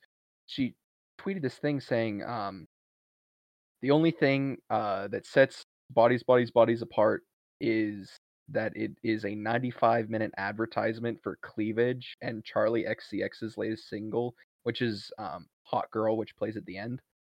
And Stenberg like immediately replied and said, "Your review is great. Maybe if you gotten your eyes off my tits, you would have watched the movie." Which is great, great reply. And um, they ended up like, uh, she said, um, she tweeted again, "It's like." It's amazing that you didn't talk at all about the movie and decided to talk about my boobs instead, and you think the movie is the problem, and then the reviewer deleted the review. What's wild to me is that there really isn't like that much cleavage in the movie, if any, really. No, it's no, no, there really isn't. There, there is a little bit at the beginning, but they're in a pool. like they're literally in a Yeah. pool. Yeah, that's it. Uh, Yeah, It's al- it's almost is like she didn't actually watch the movie. no. Yeah, she maybe watched the first ten minutes. Um, and it it I think it was originally written uh, written to be a play. I if I if memory serves me correct, which it would work as a play. Yeah. Um, I mean, very simple. I, I personally believe that anytime that you make a you make a story that's you know secluded to one location like reservoir dogs and bodies bodies bodies it can work as a play easily Yeah. No, I completely agree. Uh, it did fairly well. Um, I think it pulled in like 14 mil. It did very, very well for itself. Um, Yeah. Great movie. Um, it's even wilder that um the a24 movies like we've watched them and then we look at the directors and see that this is like their third or fourth movie yeah, this one was like her first big one. Uh, for Robert Eggers for The Lighthouse, it was his second. Gaspar Noé was very experienced. yeah This that was like Gaspar Noé's like deep into his career.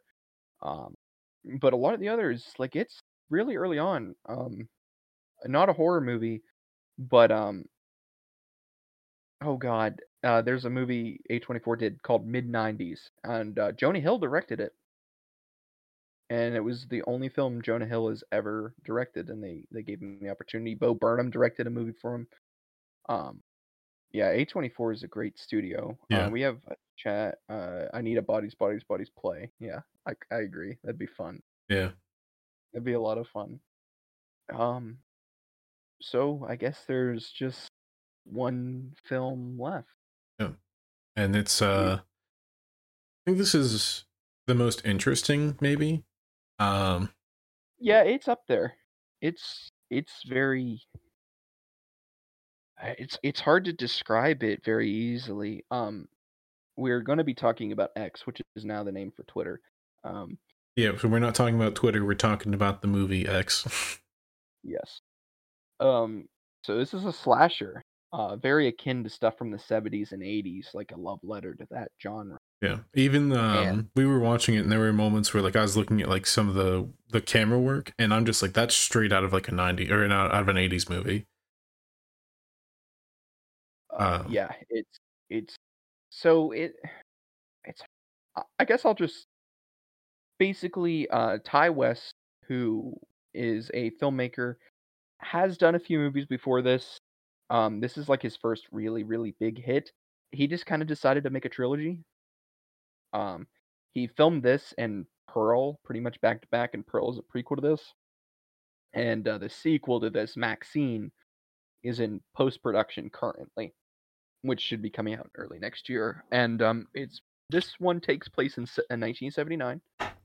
Um, it's a, a, about a group of adult film uh, makers. They go to this uh, farm in Texas to shoot a film, and um, some bad shit happens.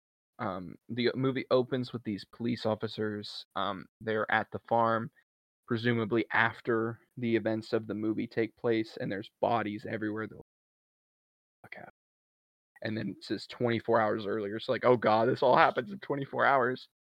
So we see Maxine, and she's just like, I'm gonna be a fucking star. Like she's ready. She wants to, you know, she wants to, she wants to be, um, she wants to be a star. She wants to like make her mark on the world. She wants people to remember her name. Yeah, she keeps coming up. She keeps uh, repeating the same line, um, which is, um, "I will not accept a life I don't deserve." not accept a life I do not deserve. So we've got this guy named Wayne who's kind of holding everything together. There's Bobby Lynn, uh, Jackson, played by Kid Cudi. Um, you got RJ and RJ's girlfriend Lorraine, who's played by Jenna Ortega. Uh, early horror film for her. This came out the same year as Scream, so she made a pretty big mark on the horror world um, in one year, and she Yep. just kind of cemented herself as a permanent She started I- rolling with it. yeah, she's she is uh yeah, she's real into horror now. I do believe like everything she's slated to do now is horror related. Yeah. So yeah, because she did uh she did X and Scream Five in the same same year, uh Yeah. Scream Six and Wednesday. So those are all the ones, the big ones I can think of off the top of my head. She's in the Beetlejuice sequel as Yep. well. That is currently being filmed. Uh yeah, she um she really like stepped into it like hard and fast, like into the horror genre. Um, I know she there's a couple other projects I can't remember what they are, but she is currently working on another uh, couple of projects. Yep. So they um we open on them. You know the characters are kind of getting to know them a little bit in this van. I love the side of the van. What is it? Is it plowing? Uh, plowing service. Yeah, which is really funny. And Keegan was like, plowing, it's Texas. And I was like, no, Keegan, it's a very different. Um, so, so this they, is this is different. yeah. So, um, RJ, the the cinematographer, he's like, I want to make an actual movie, like really similar to Burt Reynolds' character in Boogie Nights. yeah. He's like, I want to make something that people can remember me by. I don't want to just make an adult movie. I want to make a movie. And um, they're like, okay, dude, you're making. Um, he's like, it's gonna be a serious cinematic like uh, piece of art. It's gonna be beautiful. It's not gonna just be lust. And Wayne's just like, uh huh. Oh, so they get to this farm that is owned by Howard and Pearl, and um, Wayne immediately goes to the door, like, hey, you know, we rented this building, and Howard's got a gun on him instantly. And he's he's a little pissed. He's like, "Who are you? Like, are you from the state?" He's like, uh, "No, mister. I'm I'm here for, you know, your tool shed or your barn or whatever it is. Like, uh, or it's a guest house, isn't it? Yeah, a guest the house. guest house. Yeah, he's like, I'm here for the guest house. He's like, Oh yeah, yeah, you did call. So he takes him out to the the, the house, and they're all like sitting there, and um, Howard asks Wayne, he's like, So did you serve? And Wayne's like, Huh, no, I'm flat footed. And Kid Cudi's character, uh, Jackson, he's sitting there, he's like, I served uh two tours Vietnam, and he turns around, looks at him, he's like, I've had enough farmers pointing guns at me, if you know what I mean. He's like, once a Marine, always a Marine. Hoo-ah. Yep. And he turns around. It's, oh, it's so good. And Howard's just like, I don't think I like you. Matter of fact, I don't think I like any of you. And he, he's just like, stay away from my wife. And he leaves. And they're just like, okay. And Maxine's like, why'd you let him talk to us like that? And Wayne's just like, "Just let it go. And Maxine's like, he doesn't or no, it's it's Jenna Ortega's character. Sorry, it's Lorraine. She's like, "Do they know what we're doing here?" And Wayne's just like, "No," and we are not gonna tell them. We're gonna keep it that way. And um, they're like, "Okay." So they immediately like get into the, the film and the porn, which we don't really talk about that too in de- uh, in detail. They're just kind of doing their thing. Uh, Jackson and uh, Bobby Lynn are the first ones to go up for it. And then we cut to Maxine, and she's kind of wandering around. She sees this large pond, and she's swimming in it. Really, really cool fucking shot. She's like swimming back after she's done. She she's taking a complete like nude. What do they call that? Skinny dip. dipping. Skinny dipping, yeah. And she's like swimming back to the uh to the dock where she jumped in. This fucking alligator just like inching across the water and she's just like maybe five six feet in front of it Yeah. and she's swimming and the alligator's just going side right behind her and you're oh my god and they do this awesome shot from uh really up high like panning down on the lake and you just see it following oh god so um eh, maxine gets out and she's like going to the guest house like where they're at and she looks over at the house and she sees pearl the uh the farmer's wife and she's standing outside and she kind of like beckons her like come inside. She's like okay.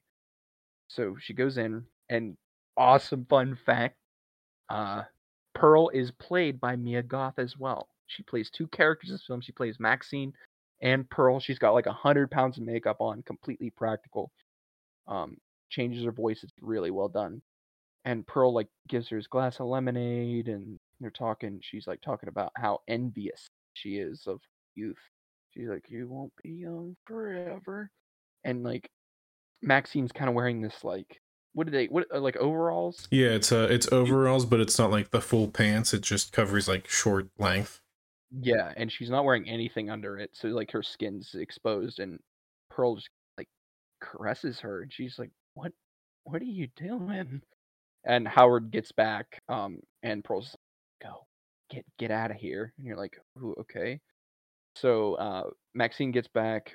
Uh, she talks to Wayne. She's like, she's so fucking weird, and Wayne's like, you gotta go fuck. Like we're losing daylight.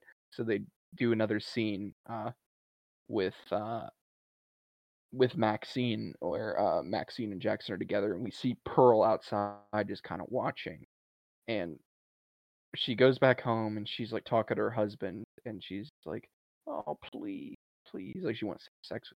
He's like, "I can't, Pearl. My heart will give out." Um, so uh, there, um, night like starts to fall, and they're all kind of sitting there, and uh, if you want to talk about the uh, exchange in the living room between Lorraine, RJ, and them, you can. Yeah. So um they're all like sitting down having some sandwiches for for dinner and uh uh they start talking about how like Lorraine's kind of looking at, at the um the actors and she's like how how can you Jackson? Huh? I said specifically Jackson. yeah yeah but she's like how can you uh like how can you love somebody and then like sleep with somebody else and they're like eh, it's just sex and uh it's uh, just business. just business yeah and going into the whole whole thing where they're just like we just want to like love each other um like it's they say um what is it love is some is like somebody you choose or something and then um the other's just just pleasure whatever basically along Yeah. those lines Yeah, love is a much deeper thing than just sex. yeah yeah and uh they so they're going on about it Uh, debate. yeah they're having a little debate um and then jackson goes goes ahead picks up guitar then plays uh, what's the name of the song landslide yeah, Yeah. and uh, bobby lynn is singing it and uh, she finishes and the conversation starts back up again yep and it's uh, immediately lorraine uh looks over and says i want to do a scene in the movie. And rj is like uh no you won't. And she's just like uh but i want to. It's just sex. Like i still love you. You know i want to i want to do it. And uh you, if you want you could talk about the conversation. Wayne kind of like pulls rj aside. It's like listen.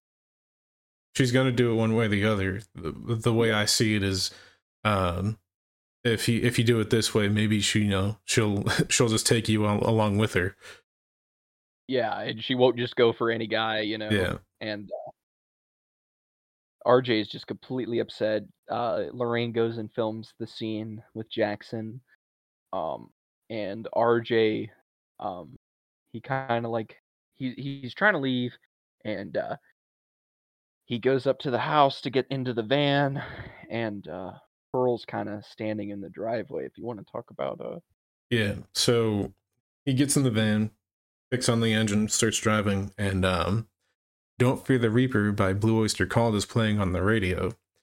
And as he drives up to the gate, you see Pearl just standing there. She's illuminated by the headlights of the van, and uh, he like slams the brakes. He goes, "Oh shit!" Stops the van, puts it in park, and uh, you know he gets out and he's like, "Hey, what's going on? Like, you good? Do you want to like go inside or whatever?" and she's kind of just sitting there and uh she starts trying to like put the moves on him and uh yeah, she like starts rubbing herself against him and Yeah. everything. and he like she goes in for a kiss and he's like why did you do that Like, let me go get your husband.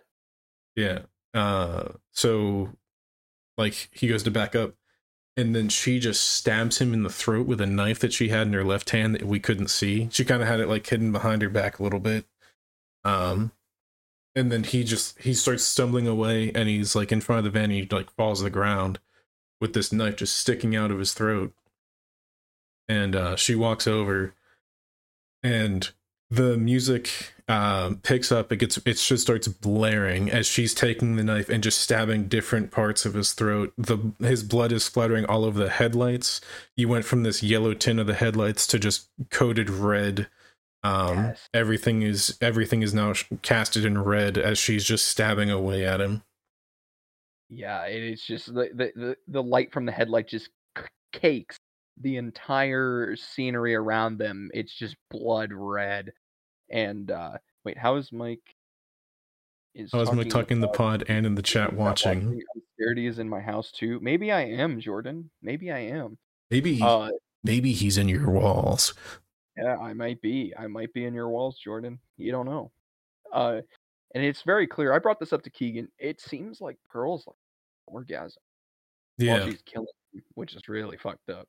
Yeah. And uh, it's just don't fear the Reaper just blaring. It's one of my favorite kills in a horror movie. It's it's such a good scene. I do just want to mention as soon as we were introduced to RJ, I went, he's gonna die first. I wasn't wrong. Yeah. So um, uh, nobody like really notices that he's gone, and Lorraine like asks Wayne. She's like, I can't find him. I can't find him. And Wayne's just wearing these underwear. Looks like John Cena in the Suicide Squad. Just got his bulge pair of tidy whities. He's like, I'll find her. Yep. And he's like walking into this barn. He steps on a nail. He's Oh, he fully st- like the nails. The Oh, nails sticking up. It's about that long. It goes Yep. all the way in.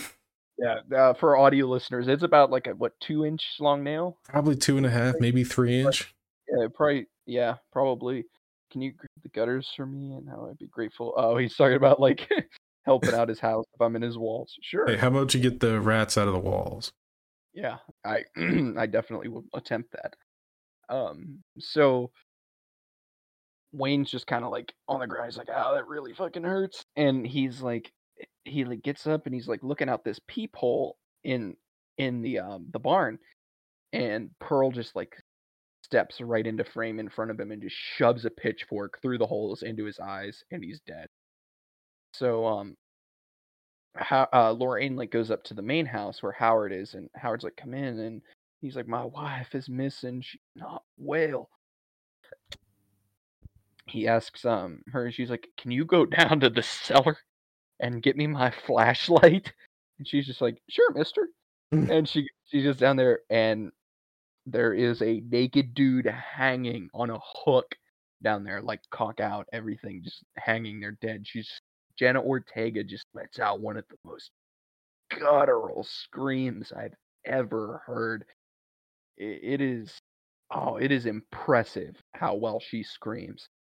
And, oh yeah, I think she's gonna redefine the term uh, "scream queen." yeah, she, it, it's awesome. So, um, she's stuck down there, and Howard goes to to the guest house, and um, he meets up with um Jackson, and Jackson is just it's Kid Cudi's just completely naked. He like opens the door, doesn't care, just straight hanging out in the cold wind. And the old man's just standing there. He's like, I can't find my wife, and he, he's got like all Kid Cudi's wearing is like his dog tags around his neck. He's like, Don't worry about it, old timer. I'll help you find her. So he um he goes, he puts on some pants.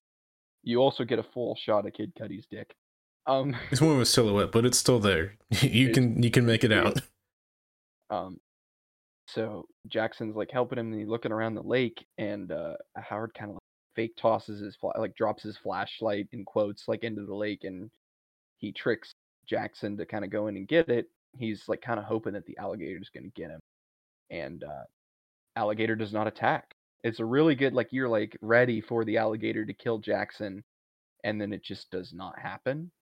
He he's just fine, and uh, he comes out of the water. He's like, I got it. You got to be more careful, man. And he just fucking lets buckshot go into Jackson's chest. Mm, Yeah, he he looks him in the eyes and he goes, uh, uh, once a marine, always marine. Turns the shotgun around, puts it at his chest, and just blasts. Yep. So um, now Jackson's dead. RJ's dead. Wayne's dead. We just have the three girls left, and we see Pearl going into the the guest house, and she just takes off all of her clothes, and she's in bed with Maxine. She's like rubbing her. Maxine like wakes up screaming. Bobby Lynn gets up. She's like, "What the fuck is happening?"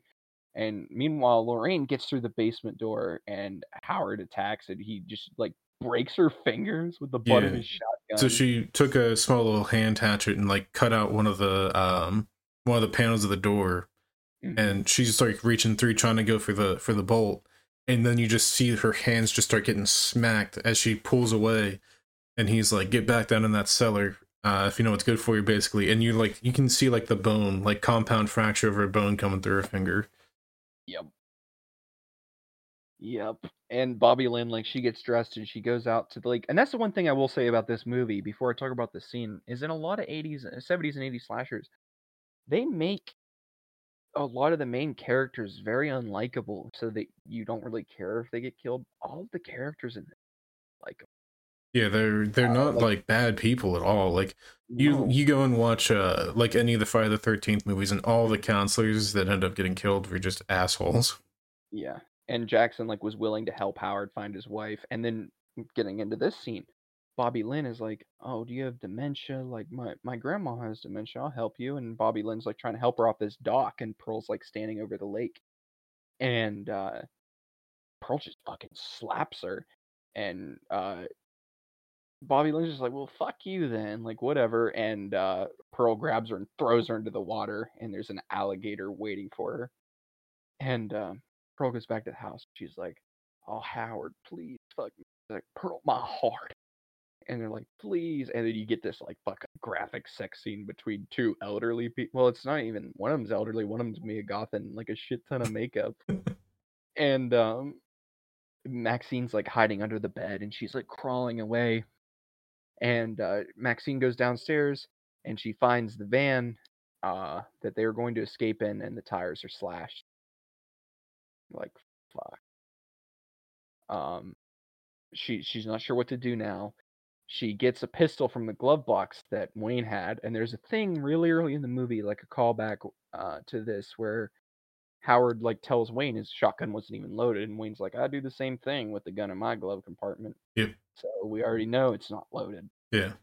She uh she gets Lorraine out of the basement. Lorraine just fucking is just fuck you people, fuck all this porn shit. I'm done. You're all crazy. She starts taking off through the house, and as she's running, just like you're expecting like a chase or something like that. And she's running, just boom, yeah blows her head off. Gets out of the front right there. door and just immediately gets blasted and like falls back. Yeah, it's so fast, just absolutely erases her. Yeah, and then uh, and then you hear him shout out, uh, "Told you to stay in the basement." Yeah, and uh, she, she's just like Maxine's just like, oh my god, and they're um, they're moving her body in the house, and her corpse like kind of like moves a little bit, like it I don't know, like a post death twitch kind of Yeah. thing. And Howard just like, and just has a heart, and just drops. And, Slides uh, down the wall. uh Maxine grabs the keys to the truck and she's like, getting the fuck out of here. And she goes to shoot Pearl. Pistol's not loaded.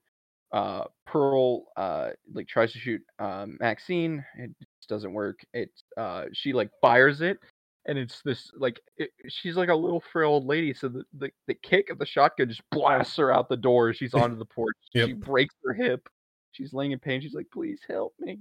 And she gets into um the husband's truck. Um, Pearl starts like throwing out all these insults, like calling her a whore and all this shit, and Maxine just reverses the truck right over her head, just killing Pearl. And Yeah. then we get back to that scene at the beginning where the police are at the house and you know they find the bodies and whatever. And we get this really cool reveal. Throughout the movie, there's like this TV host that's like talking about murder or like smut and Yeah. sin. And Talking about shit. how like sex is sin and all that kind of stuff. Yeah, and it we get the reveal that that's Maxine's dad. Um, he's a fanatical like preacher, and um, they find uh RJ's camera and they go up to this main sheriff and they're like, "What do you think's on it, sheriff?" And he goes, "If I had to guess, one insanely fucked up horror pic." And it fades to black. That's oh, it's so my, my favorite part though is the deputy. He's like, "What do you reckon happened, sheriff?" He's like, "How the hell should I know?" Yeah, how the hell should I know? exactly. Uh, it's just uh, sorry, I was just um, yeah, it's just it's just oh, it's nuts. I I love that movie so so much. It, it's such a great love letter to old horror. I can't wait to see um the sequel. And the sequel has confirmed that Bobby Cannavale, Giancarlo Esposito, and Kevin Bacon are going to be in it. Yep. And we Uh, also know it's uh what six years later because this one Yeah. takes place in '79 and uh, Maxine's supposed to take place in '85. Yes, 85.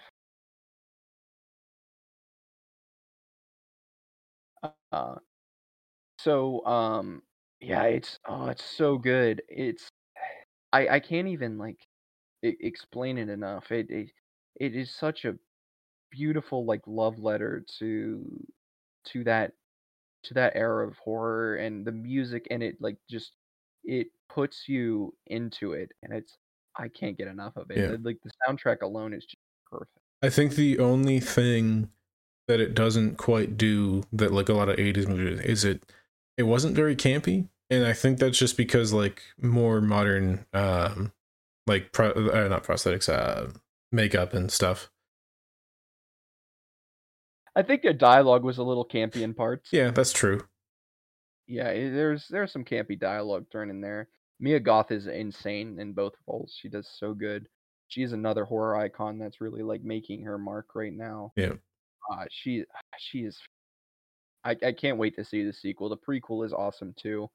Um, I, I can't believe Giancarlo Esposito, Kevin Bacon. It, it's gonna be good. The best It's- thing it- though is like we've we finished watching X and we only planned to do four and right after we finished uh, X, Mike's like ah we should have watched Pearl. Yeah, it's uh, it would have been so good. We we really should have. Yeah, but We like- already we're already at two hours here, so We could have pushed it for two and a half. That's fair. That would have definitely Uh, broken our record for uh, longest podcast. Yeah, it it it really would have. So, um now kind of uh like a wrap up uh I guess I guess um how would you uh rank them least favorite to most favorite? It's a really tough call because I enjoyed all of them. Um, I don't know. So, oh my god, it's so tough to actually. You go ahead first. I'll uh, I'll see I'll see if it helps me out. Of course you'd make me go first. Oh, now you don't Um, know either. I would probably God, they're so tough. It's so tough because they're all such such great they're all great and they're all like they're all different enough that they don't really like you can't really stack them against each other. Yeah, and they're they're all very very different films. I would probably do Climax and Fourth, and then The Lighthouse, X, and then Bodies, Bodies, Bodies. For I, Okay. I would. I mean that's really tough, and it's they're all so close. Like, and it depends on the day for me too. Like Climax, Climax could be all the way at the top of all of those if, if the right mood is hitting me that day, and I, I'm wanting that kind. of- Yeah. That's a big thing, thing too when it comes to the uh when it comes to like ranking these kind of movies is like some of them like you got to be in the right mood to watch. I mean, they're all fantastic, don't get me wrong, but there are sometimes when like if you're in the right mood, it's going to hit different, it's going to hit harder. Yeah, no, I com I completely completely agree with that. It's ah man, they're all just so good and they're all so unique. We got one that takes we got the lighthouse takes place in 1890. You got bodies, bodies, bodies, which takes place in 2022. Um, you have X, which takes place in 1979, and Climax, which takes place in 96. It's they're all 97. very different. No, it's 96. That was 97. Mm-mm, it's 96. I said it earlier. You said 97 earlier. I'm convinced. No, I just googled it. It's winter 96. I was right. Hmm. Hmm. Any anyway, they they they all like take place in their like their own time periods, and they all have their own quirks and their things that make them different. And the most wild thing is they all came out in the span of four years, 2018 to 2022. Um, Climax came out in 2018, Lighthouse in uh, 2019, X in 2022, and Bodies, Bodies, Bodies in 2022 as well. Um, and they're all just that doesn't even scratch the surface and that's what i think what the big thing of this podcast needs to be is just kind of alerting people about a24 those who aren't aware of it and just the Yeah. absolute sheer number of things that they're helping to get made Yeah, like uh, we we need to mention just how many um how many films have been coming out from A24 that have just been absolute bangers. Um and especially to talk about like like I, the movie of the of last year was Everything Everywhere All at Once, A24. yep a24 won best picture they won best picture they've only been around a decade and i believe they won best picture either three or four times Yeah, I think what uh what works for them is that they like it's not just oh yeah another movie go ahead and crank that out. No, it's they they're looking for people that have visions that want to make something more than just a movie. Yeah. Exactly. They they they cr- almost everything that's been done for them. Even if you don't like it, it, it, it is still a piece of art that you could sit there and you know you can talk about it. They've done like everything from these kind of horror movies to comedies to adaptations of Macbeth. Yeah. Like it is absolutely wild the sheer number of of things that they've been able to accomplish as as, as a production. Yeah, I, I think if uh, if you've learned anything from this podcast, besides that you should watch any four of these movies, is to go and check out any other A24 movie. Yeah, even if you're not into horror movies, uh, I know that's what we're doing for October, but they've got a lot of movies that you know aren't horror centered. Yeah, there's- watch Bo Burnham's Eighth Grade, First Reformed. I mean, there is a lot. There's of, movies for everybody. Uh, exactly. so Um, you have to do your ranking. I do. Um, so I'd probably put Climax in fourth as well. And like you said, it could easily move, um, depending on how I'm feeling that day.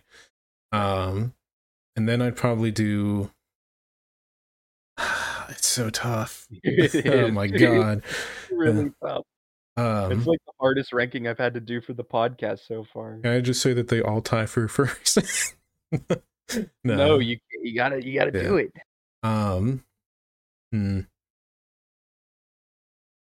I don't. Hmm. It's, it's it's so difficult.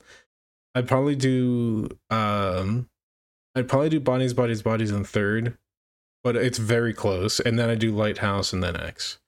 X above the lighthouse, really.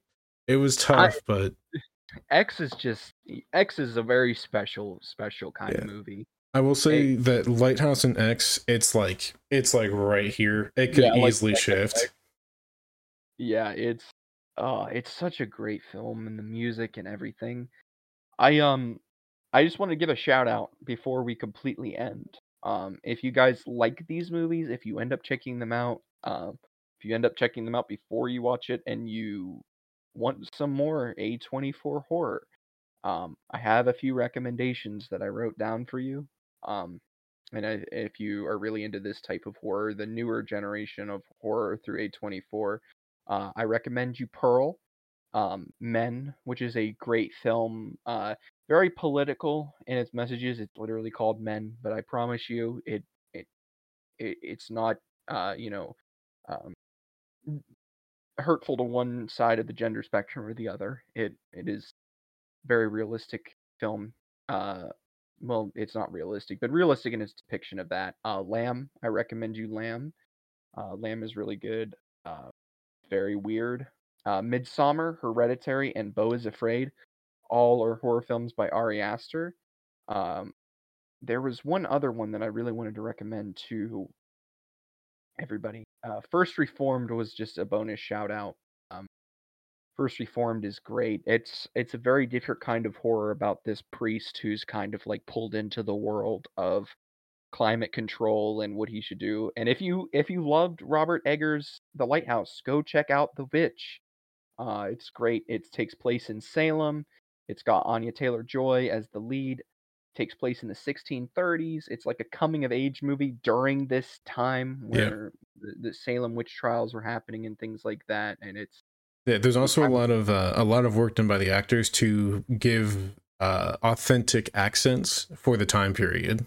yes, yes, in both The Witch and in uh, The lighthouse. The Lighthouse. Yes, they are both very, very good. Yeah, I, uh, I that's actually one of my favorite things about um, both those films. I haven't actually gotten to see The Witch, but I've seen like clips and stuff from it. Is just how the dialogue is written and uh, how it sounds more uh, authentic and closer to what you would have heard in the time period. Yes, yes, it is very close, and it he. I haven't seen um. What's the one he did that's Viking? Is it the Northman? I'm not sure. I think it's the Northman. He did a, a Norse mythology film, not through A24. Um, that did very well for itself, not in the box office, but in terms of like critic reception, it was very good. And the Old Norse, I've seen clips. He Yep. does a really good job of incorporating that. Um, I don't know if you knew this, but Robert Eggers is remaking Nosferatu. Oh, really? Yeah, and Willem Dafoe is going to be in it, and I do believe uh, Willem Dafoe is not playing um, Nosferatu. uh, Um, no, Willem Dafoe has actually played um, Nosferatu in a movie. Yeah. Uh, re, uh, movie that came out in the early 2000s. But Bill Skarsgård, Hmm. who played Pennywise, is playing. Uh, There's actually a, a really big thing. Um, the more like the older I've gotten and the more I've seen of him, Willem Dafoe might just be one of my favorite actors, purely based off of like you know how much, uh, how much joy it brings him like performing. oh yeah, he he is amazing. Um, if you um if you liked him in his A24 film, uh, he was in another one called The Florida Project. It's a drama, really good. Um, really great film where he kind of gives like shelter to this family, um, in this apartment building. It's it's hard to explain, but it it's it's a very uh, uh, sad and very good movie. Willem Dafoe does a great performance. as Well, Yeah. so um, what do we got a podcast next? Not this Wednesday, but the next Wednesday, and then one that following Sunday. I believe so. So, yeah, we're doing a week off, I think. Yeah, we've got. Um, oh wait, weren't we gonna do something for Friday the Thirteenth since it's uh coming up this year? we have had no preparation for that. We haven't not the movies. I mean, but like Friday the Thirteenth is like actually it, it's um, apparently we have. Uh, our schedule is really off. Um, don't get mad. We did not have a podcast scheduled tonight. I was wrong. It was. It was supposed to be the 11th. this guy. We're gonna have to redo the the schedule. It it's fine. We got. It's been a week since the last one. We did the last one. What Wednesday? Yeah. So it's been like five. It's fine. Yeah, we'll or there. four days or however long it's been. It's it's fine. You guys get more content. Uh, two of our longest episodes in a while. I do believe this one is our longest. It's about to be if we keep going. I think it passed it. I think the last one was two hours eight minutes. This one's two hours ten. well, we also got to add uh editing time because uh, it does Oh, change up when I I had a, I had a piss break. Yeah. That's right. um plus the two minutes that we usually do for our startup. That's true. It, it'll be close. Well, you add your intro Yep. to the audio, listeners. which is like eight seconds. eight seconds is eight seconds. That's that's you know that's what the guys say. Anyway, thank you guys so much for um, being here, uh, chatting with us, watching it live. Audio listeners, YouTube listeners, wherever you find the podcast, thank you so much for tuning in. It, it means the world to us. Um, I love sitting here and talking about movies, TV Yeah. shows, anime, gaming uh, with Mr. Toast here. It is it is a blast every yeah. time. every we- week I love going on to um to check our statistics and seeing how many new downloads we have, how many new listeners we have in different areas of the world. Um, Yes. especially as of recent, because we've been seeing downloads in uh, more downloads in Belgium, more in the UK, one in the uh in the in the Ukraine in Ukraine. It's the we're we're spreading around and um it's it's pretty awesome to see that and we're so glad that you guys have been around to um to you know watch and listen Yes, yes. It it it means the uh it means the world to us. Um you guys are wonderful. Um I'm getting emotional. I, I I do love doing this and it gives me an excuse to talk about my most favorite thing in the world, which is film. And uh that is what I I live and breathe is is film. yeah And uh, so as kind of ran uh, about it for an hour. and uh, it's a really interesting thing because like um you know by doing this podcast we get to share more films with uh with with you guys and a big thing with it as well is i would not be traditionally watching these movies if we weren't doing this podcast so you get to introduce me to this stuff too Yes, uh, all four of well, not counting the Lighthouse, the three films that we watched this week, Climax, Bodies, Bodies, Bodies, and uh, X, were all rewatches for me and first viewings for uh, Mr. Toast here, which just makes it that much more interesting getting to you know expose uh, expose him to some of this stuff and expose some of you guys to to some of this stuff too. Um, art is beautiful and art needs to be protected. It is one of the most important things in the world, and uh, it is truly, uh, as they say, art imitates life. yep uh additionally if you haven't already please start your own physical media collection Yeah, that's a big thing. Um, you never know when it's going to be taken off your streaming services. You never know when you won't be able to download something anymore, or you know, you bought something online and suddenly that shop isn't uh, yep. isn't available. It's anymore. one of the most annoying things I've ever gone through. Where uh, this is actually a little little fun short story before we wrap up. But um, I was originally going to watch Heat.